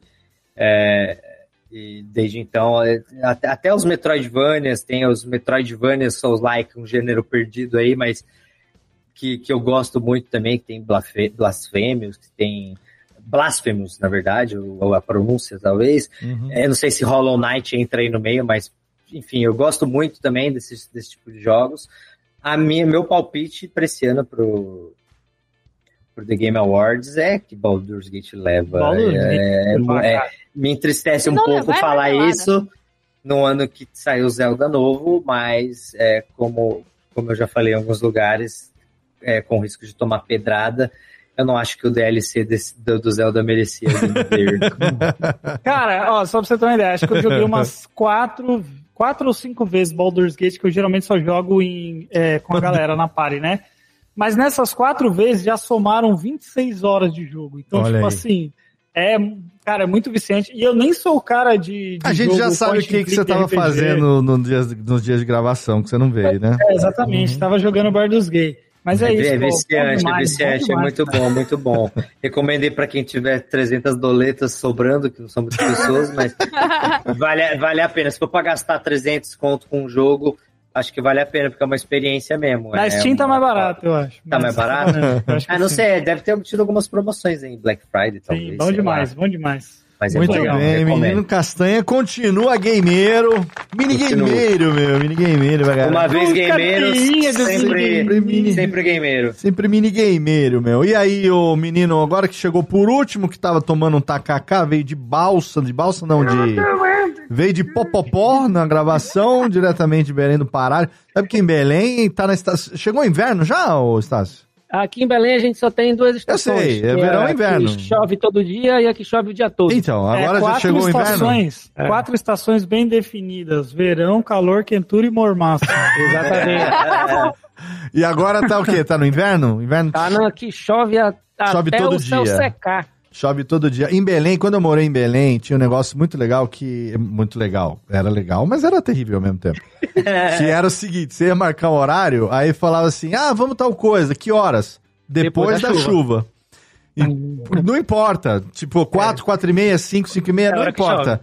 Depois da chuva a gente se encontra. E era infalível. Chuva Não, passa. passava a chuva, você ia lá em 5 minutos e encontrava com a pessoa. Era incrível. É melhor, isso. melhor relógio que tem é a chuva paraense. Manda, seu Vitor Estácio, sua Eu perguntinha. ia, fa- eu ia fazer uma, uma pergunta mais filosófica, mas já que o Ih, Jeff quer vem, colocar o clima lá pra lá, cima, eu vou deixar no, eu vou deixar no clima pra cima, né? E dada a natureza também do trabalho de Dona Nívia aí, né? Eu vou tomar dama, no tacacá. Ah, não, desculpa. Na hora no, do X1 no Street Fighter, quem briga pelo, pelo controle número 1? Um? Se eu brigo pelo controle número um, É, porque esse é um clássico do gameiro, somente dos não, eu anos, não né? brigo, não, eu sou, eu, eu, eu não... Os, am- quando os amigos vão marcar quem começa a jogar no FIFA, eu sempre falo, não, pode começar. Eu fico- porque aí eu tenho tempo de observar a técnica do cara, entendeu? Aí. E aí já, já entender, pensar numa, numa forma de contra-atacar, entendeu? Porque o Aí, importante, o excelente. importante não é vencer, é humilhar o adversário. Muito bem, ó, tem uma pergunta derradeira aqui do Michel Júnior, Michael Júnior, amigo do Leone, aqui no chat. Ele tá querendo fazer aqui uma pergunta. Diz primeiro que tá empolgadíssimo pro seu projeto, viu? Então já tá aqui. Michael, você tem a idade do Leone, deve ter o quê? Uns 17, 18 anos, então você já tem aí um overview aí dessa, dessa idade. E ele pergunta aqui, ó, o que, que você acha, Castanhari, do estilo de animação que anda saindo hoje em dia? Não sei se eu amadureci, mas os da minha época, ano 2000, era muito melhor. E aí? Ixi, nessa idade já tá com isso na minha época. Ixi. Na Fez 18, Cara, então, fez eu- 18 Nostalgia, né, velho? Nostalgia. Eu vou Nostalgia. dizer, eu, eu vou Ben dizer 10 que é melhor? Ben talvez seja uma falsa sensação sua. É, Porque tem vários exemplos, cara. Vai ter gente que vai pegar a abertura antiga dos Simpsons e mostrar que era, que, que era muito mais bem animada, com mais frames, com overlap, com scratch, com scratch stretch, com um monte de coisa que hoje em dia, por ser cutout, que é esse gênero 2D Rick and Morty clássico, Uhum. você vê a maioria das animações. É, mas, por exemplo, eu, eu, eu faço uma própria análise. Se você analisar, analisa a primeira temporada de Rick and Morty. E agora analisa a última temporada de Rick and Morty e compara. Compara pela abertura. Porque na abertura você já vai ver que tem frames que são coisas que tem desde a primeira e tem frames de cenas que são de coisas novas. E, e você compara a qualidade, principalmente é, do background, dos desenhos de fundo. Então, o fundo e o background é, tem uma, uma melhora absurda. Você vê sim uma, uma melhora em efeito, em, em, em, pós, você vê uma melhora na própria animação. Então, ah, o estúdio foi ganhando mais grana, eles foram, eles foram investindo mais. Uhum. Então, assim, você vê que em- no próprio Rick and Morty, você vai ver assim, se você assistir a primeira temporada, você fala, pô, meio feio. Agora, se você assistir a última, dependendo do episódio que você assiste, você vai falar, porra, esse desenho é lindo. Entende? Então, ao mesmo tempo que tem desenhos atuais como Gravity Falls, que são lindos, que são obras de arte, horas de aventura, e que tem o que, para algumas pessoas, às vezes ela vai, ela vai entender o traço como um traço antigo mais bonito, mas não é necessariamente isso vai variar do desenho. Antigamente, Uhum. uns desenhos muito merda também, assim, em, termos de, em ter- em termos de animação. É. Os próprios Hanna-Barbera, que, que, que se você comparar, cara, se você vai assistir Dudu do Edu e repara. Tudo do Edu era quase, era quase que um desenho B. Não era na leva dos principais, não era Meninas Superpoderosas, não era o Laboratório de Dexter. Entendeu? Então o Dudu do Edu, ele tinha, ele tinha um, um quê de equipe B ali. Você viu uns backgrounds hiper simples e cagados, assim. Era tosco. Mesmo assim, super simples, sabe? É, você tinha cenas que era isso, que era aquela animação que economizava frame pra caralho, que era tipo três, quatro poses. Então, é, eu acho que no final essa é uma discussão muito difícil de, de se fazer, porque se você abrir o catálogo, você vai olhar, tem coisa foda antiga, tem, tem coisa merda antiga, tem. Atualmente tem coisa foda, atualmente, puta, um monte. Eu acho que até mais do que tinha antigamente. Coisa merda, também tem coisa merda. Mas no, no final é isso, a galera vai analisar pelo quê? Pelo que fica mais popular. Mas não Cara, é necessariamente o que tem no mercado. Vamos aproveitar essa vibe então, porque ó, o Michael, obrigado pela sua pergunta, porque você é, Baita pergunta. extraiu mais uma vez a empolgação, o âmago de Castanhari, que tá se mostrando um puta do entusiasta, agora que a gente descobriu pra onde que o sonho tá indo, e a gente vai acompanhar ansiosamente, quero fazer aqui uma, uma- um pedido, Castanha, antes da gente encerrar, de recomendação, então. Três animações que você acha hoje, atualmente, foda pra caralho, de qualquer serviço de streaming, de qualquer coisa, ainda que não sejam recentes, mas assim, não, a pergunta, três animações que, a- que, que o cara que gosta de animação tem que assistir, se não assistir é pecado mortal. Ah, eu acho que a, a- a primeira que eu vou, que eu vou citar é a minha referência master, que é um desenho que eu mais gosto, sou apaixonado, porque já assisti cada episódio mais de 20 vezes, que é o Rick and Morty. Acho que Rick and Morty pra mim é, é maravilhoso, é uma obra de arte, é, é, é, é, é um tipo de humor muito único, muito fora do clichê. Então se você não, se você não gosta de, de clichê, de tipo, ah, você tá enxergando de longe pra onde tá indo a piada, é imprevisível, né? Rick and Morty Rick é and foda, Morty né? é, é isso, você não faz a menor ideia pra onde vai. É, é incrível. E às vezes parece que vai pra um lado, vai pra outro. Puta, é maravilhoso. Rick and Morty. Invincible, eu acho sensacional, Invincible, justamente pela temática única de beleza, vamos mostrar como que é de fato se tivesse super-heróis e se eles não fossem tão legais assim, o que será que ia acontecer? Eu me amarro. muito foda, então é, acho recomendo demais. E cara, um terceiro desenho que eu vou, que eu vou recomendar, eu vou recomendar um, um não tão conhecido, que eu acho que é, que é interessante para pra galera assistir. Hitmonkey, é assassínio no português. Olha, olha Cara, o jogo de é- palavras. isso é- Assassínio. A pegada foi boa. Hitmonkey é, é do. do- Se eu não me engano- se eu não me engano, é do Star Plus. Hum. É muito legal a história. É um, é um assassino de aluguel que morre e o espírito dele fica pra ajudar um macaco a se vingar. É, Cara, que legal. é, é genial. Essa aí vou colocar Primal também como. Primal é maravilhoso, cara. Primal. Tar- Tartakovsky, Pode crer. o gênio criador do Samurai, do Samurai Jack Sim. e de tantos outros. É, é, é- é- é incrível. Você não tem fala. É maravilhoso. É só, é, é só a história de sobrevivência de um homem das cavernas e um dinossauro. Puta, que incrível que é. eu nunca cara. tinha visto Primal, aí. Eu nunca tinha visto Primal. Aí tá passando no Adult Swim, se eu não me engano, né? Ah, Aí eu tava assistindo a Sociedade da Virtude, que entrou no Adult Swim. o porque... do meu querido amigo Ian, porque Ian- que é. inclusive já leu o, o piloto do meu desenho. Um- Olha um aí, poucos. olha aí. Um dos poucos. E, eu, e aí eu fui ver lá uma noite dessas e tava já. Eles ficam passando três, quatro episódios na sequência. E aí acabou o episódio, eu fui escovar o dente, li rapidinho e tal, pra dormir. Quando eu voltei, tava passando Primal na sequência. E eu olhei e não sabia o que que era. O traço primeiro me chamou a atenção, né? Aí eu peguei e assisti e eu falei, caralho, o que que é isso? Como é que eu não Como é que eu não sabia da existência disso? E aí eu fui. Talvez que no ver. seu Prime, cara, é maravilhoso. Cara, Maravilhoso. cara, que excelente. Ó, Castanha, se deixar, a gente fica até amanhã aqui falando com você, porque foram 10 anos, afinal de contas. Muita coisa. Pra... A gente, é a gente tinha muita pergunta aqui que, cara, é, não importa. Se quiser gente... fazer mais, pode fazer. Não, não, não. É, é, uma pergunta que eu ia. Eu...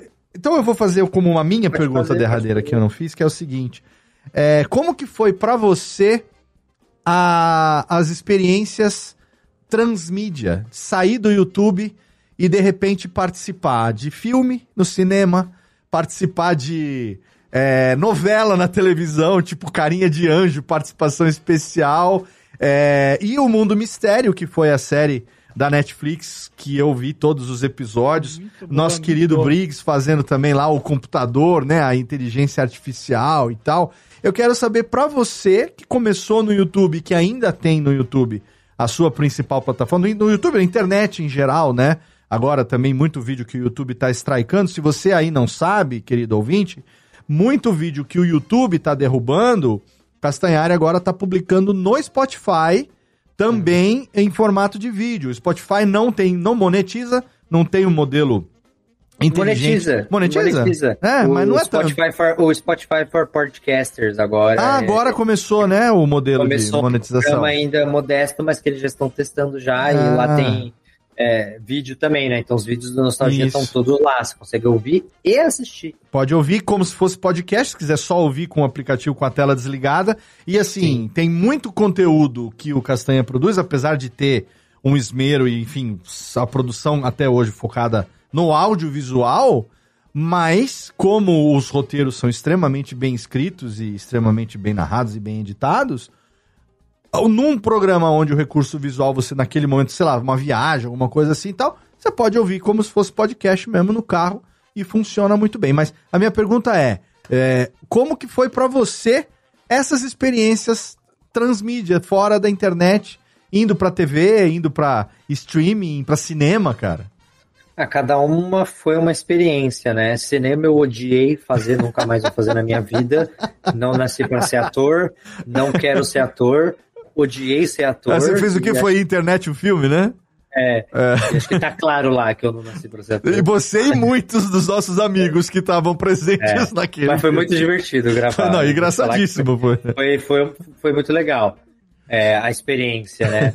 Mas vou te falar que, assim, talvez até mais engrandecedor foi estar tá com o Daniel Rezende no set do Turma da Mônica acompanhando um ah. dia de gravação.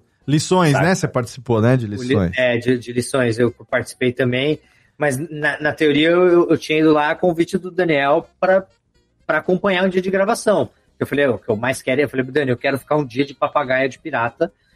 E ele, não, maravilha, pode vir, cara. Eu fiquei, ele super, super legal, assim, ficou, o dia inteiro comigo ali, explicando um monte de coisa. Quando precisava, claro, ficava no meu cantinho quietinho. Até que ele falou, Castanho, vai lá pro, pro figurino. Aí eu achei que eu tava indo lá porque eles iam gravar alguma coisa, daqui a pouco a mulher me chama, coloca essa roupa, você vai participar do filme, vai ter uma cena final. O quê? E e é engraçado, porque agora eu tô participando de outro também, que o Porchat me chamou pro filme que ele tá fazendo com a Sandy. Ah, que legal. Também tem uma ceninha lá né, que, que eles me chamaram para participar. Eu falei, tô, tô, tô, tô guardando momentos, assim, easter eggs em participações, mas assim... Que maneiro! É, é, cinema eu odiei fazer mesmo, assim, não quero ser ator, não, não, não, não, não faço nunca mais na minha vida. É, Uh, televisão também não super amei fazer, não. Tipo, na época eu fiz o Bate Regaça. Ah, é, tipo, por mais que te, te, te faz ficar conhecido por muitas pessoas mesmo, assim, tipo, por uma outra classe social, o que é muito interessante também, que você começa a porteiro, uma galera assim que antes, que, porque isso foi no início, né? Que a galera, essa galera ainda não, não conhecia muito YouTube, não assistia muito YouTube. Sim, sim. Então, tipo, o porteiro, o motoboy naquela época começou a vir pelo bate regaça. Hoje em dia, quase todo motoca que vem aqui entregar coisa no iFood pra mim me conhece, pede foto, acho foda. e a galera me conhece do YouTube, da Netflix. Agora, uhum. no início era. Então, é, foi legal esse reconhecimento da galera do dia a dia, do povão, digamos assim. Essa é a palavra mesmo. O povão, você acaba sendo reconhecido pelo povão. Então, sei lá, você vai na Record, programa do Mion lá, Legendários. Aí eu ia, sei lá, no dia seguinte no depósito lá da, do, do Rio Pequeno lá, e a mulher do depósito viveu no Legendários. Saca? Você vai no Caldeirão do Hulk, sei lá, tive no Caldeirão do Hulk lá. Então, tipo, você começa a ir pra televisão, passa, repassa. É, ia falar, Celso programas, também, é. Fui na Fátima Bernardes, eu fui de noite, eu fui, fui, fui muita coisa aí da televisão, muita coisa. Então, é, essa é a parte legal, né? Você conhece pessoas, tipo, que, inclusive pessoas que eu fiz amizade, como o Portioli, que é, que é um amigo pessoal querido até também, hoje. sim. É um querido, é um amor. E muitos outros que, que, que são amigos até hoje. Então, televisão tem essa parte da amizade, de conhecer pessoas incríveis e tudo mais, mas televisão eu sinto que não é muito pra mim. Eu não, não, não nasci pra televisão, não gosto muito do formato engessado da televisão gosto muito da relação de poderes que existe dentro da televisão e já fui sacaneado por algumas emissoras é, de criar projeto para elas e depois roubarem o projeto e Olha aí, que delicioso. Nada aconteceu.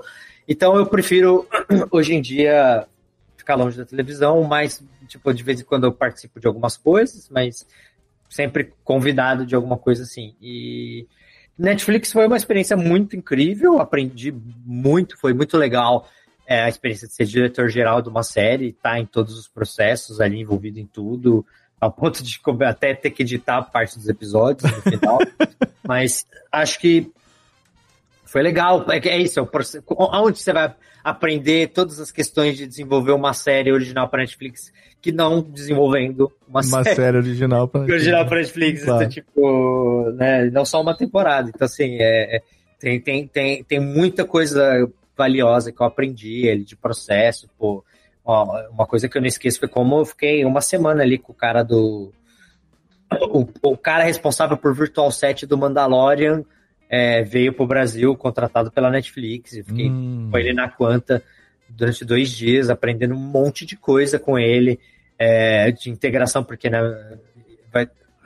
isso é outra história da segunda temporada da minha série. Isso é outra história. Ah, beleza. Mas a gente chegou a fazer vários testes com o Virtual Set para a segunda temporada e naquela época, é, puta, aprendi coisa demais. Tipo né? aquele, aquele domo que eles fizeram lá da. da- É, o que a galera usa no Mandalorian, né? Que é aquele grande negócio Sim. de telona enorme que substitui a tela verde, né? Então Uhum. você não é mais é, pós-produção. Tem um nome, esqueci o nome pré. agora. Tem um Virtual nome. Set. Virtual, É virtual, é, é virtual Production, é o, é o, é o método, o cenário é o Virtual Não, eu lembro que no documentário do Mandalorian eles chamavam de um, de um apelido lá. Volume, que- né? Volume, The Volume, é isso aí, velho. Ah, eles têm o nome deles lá, é. isso, é, Volume, é, isso mesmo. Ah, tá, boa, sim. boa, Jeff. Volume, volume. Mas é a mesma, é a- Volume. é a mesma técnica, só que a gente tava usando na Quanta, né? A gente tava fazendo os testes aqui na Quanta. Então, Aham. putz, o que eu aprendi, cara, nessa, com, com, com esses testes, é, foi muito legal, cara. Então, assim, acho que, Que foda, cara. Que é uma foda. experiência é, única, que poucas pessoas vão ter a- a- o privilégio de, sabe, de trabalhar com uma equipe grande e, ver processos internos de, de uma empresa como a Netflix e, sabe, ter apresentações deles ensinando como funciona o, sistema, o algoritmo deles, o sistema de Caralho. miniatura deles. e isso tudo é muito legal. Isso tudo é muito legal e é um conhecimento que, que fica, né? Que vira uma puta experiência e no final Uhum. vira portfólio, né? Você ter feito uma série para Netflix é um portfólio que vai estar sempre lá, né? Isso é muito legal. Cara, ainda bem que você não vai precisar, daqui até o fim da sua vida, escrever um currículo. Porque senão. Tá lá no YouTube, fala que é o currículo, tá lá no YouTube, tá na Não, ainda tá bem lá. que ser- você não vai precisar escrever um currículo, porque senão ia ser difícil arrumar um emprego, que chefe nenhum ia ler um currículo de 100 páginas, que nem o É. seu, que você tá construindo. Meu amigo Felipe coisa, né? Castanhari, que delícia de papo, 10 anos depois. Esse Radiofobia Replay não poderia encerrar de melhor maneira. Então, Técnica, por favor, a nossa trilhazinha de encerramento. Les, les, les.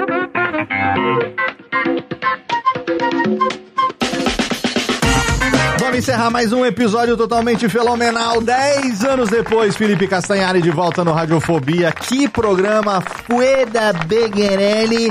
E eu quero agradecer aqui a participação dos meus integrantes, começando por ela diretamente de Coritiba, a menina da chuva, a menina da sombrinha, a menina que vai gravar comigo sobre carne de onça, menina Lana Valelex. Uhul, foi um prazer estar aqui. É sempre um prazer estar aqui. E olha só, como eu não falei o programa inteiro, eu vou ter que falar agora no final. Eu também tenho descendência italiana. É Olha importante.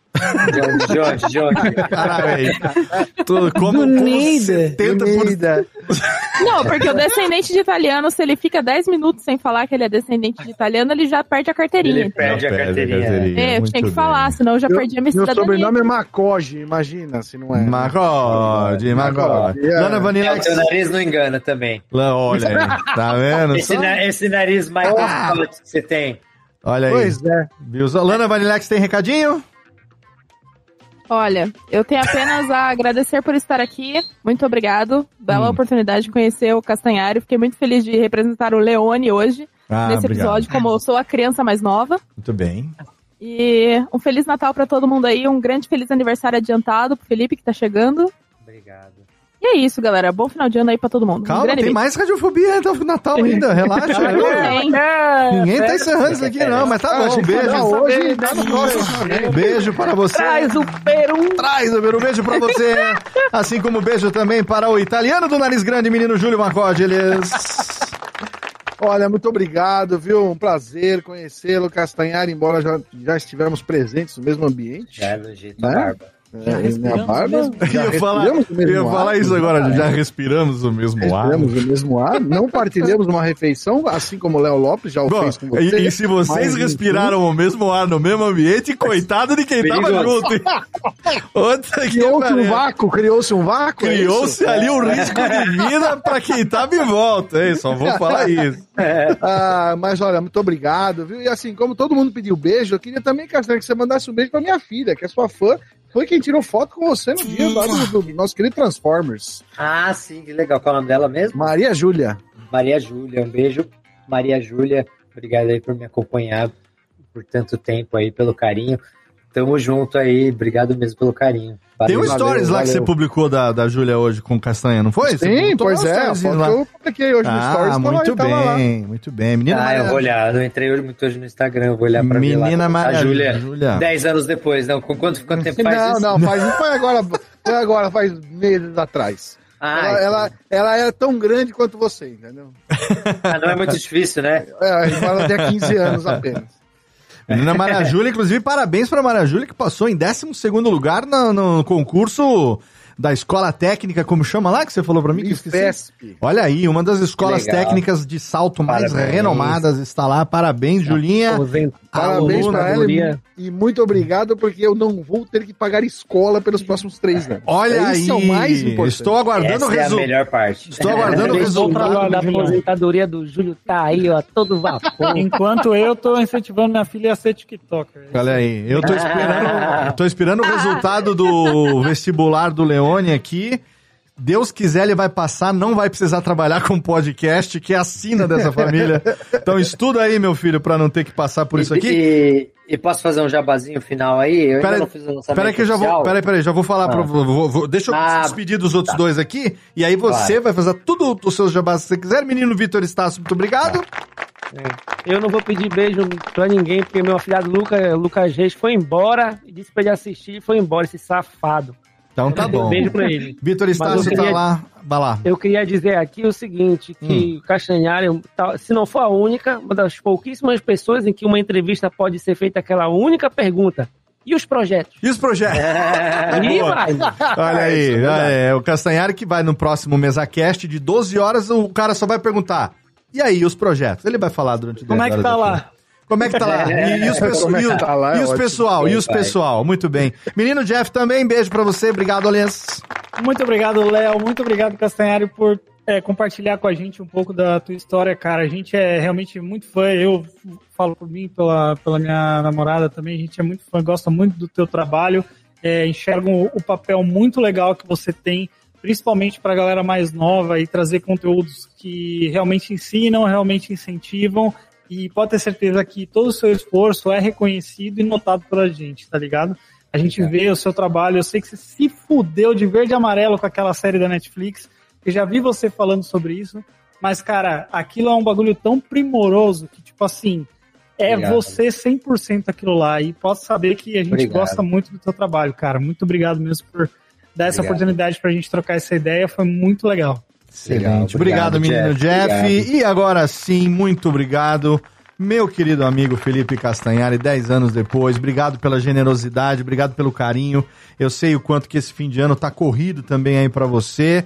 E mande um beijo pra Nive e, por favor, agora o um momento todo seu, se quiser, que a gente não sabe ainda. Inclusive, né, já tivemos aqui exclusividades no programa. O momento.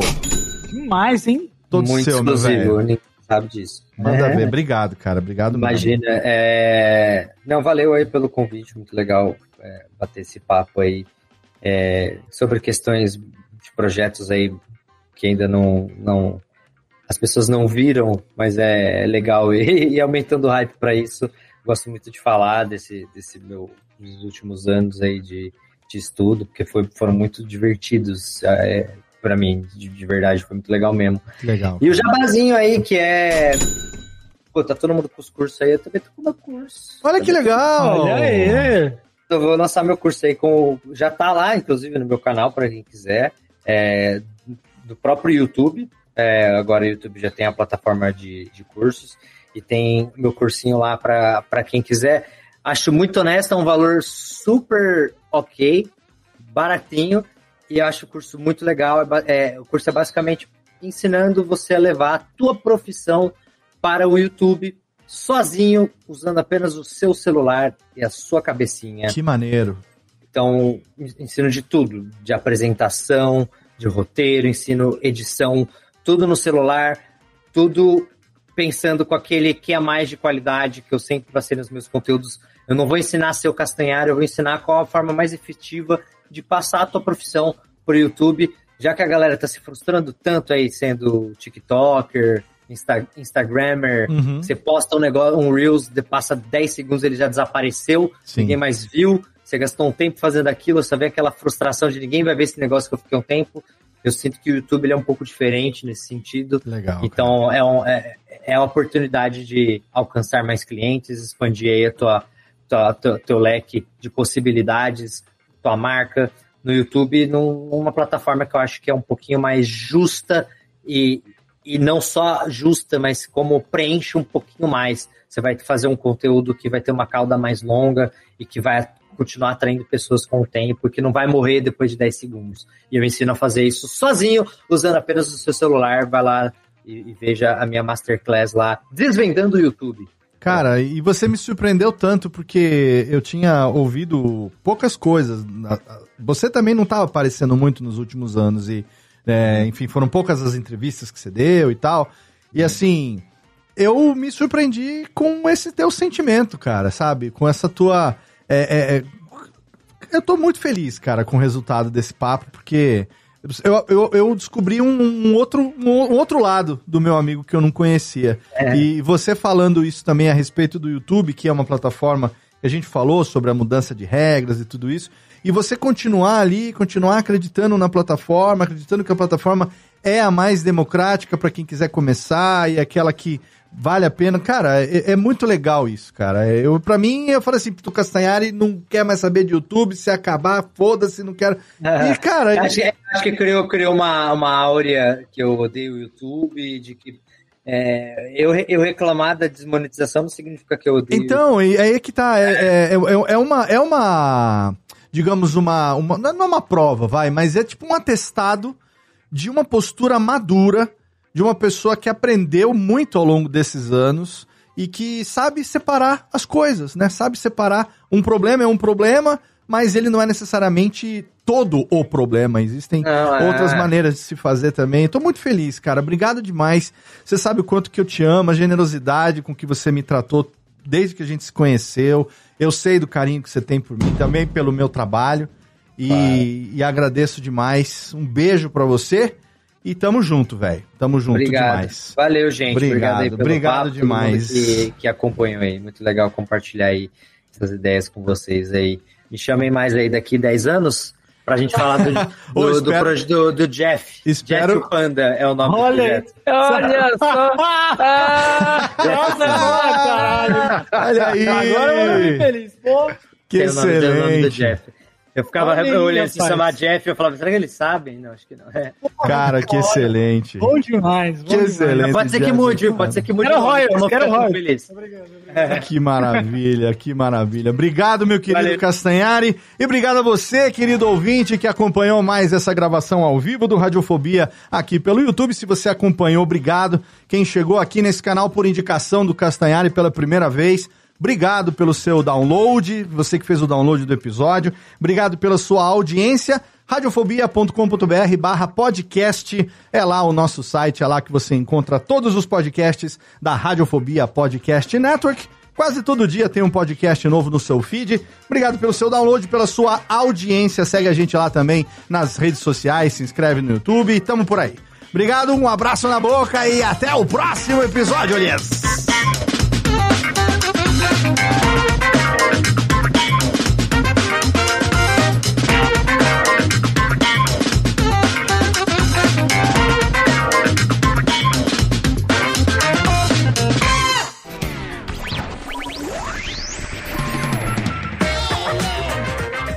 Este podcast foi publicado pela Radiofobia Podcast Network. Acesse radiofobia.com.br barra podcast para conhecer e ouvir todos os nossos programas ou assine no seu agregador de podcast preferido. Esperamos você no próximo episódio.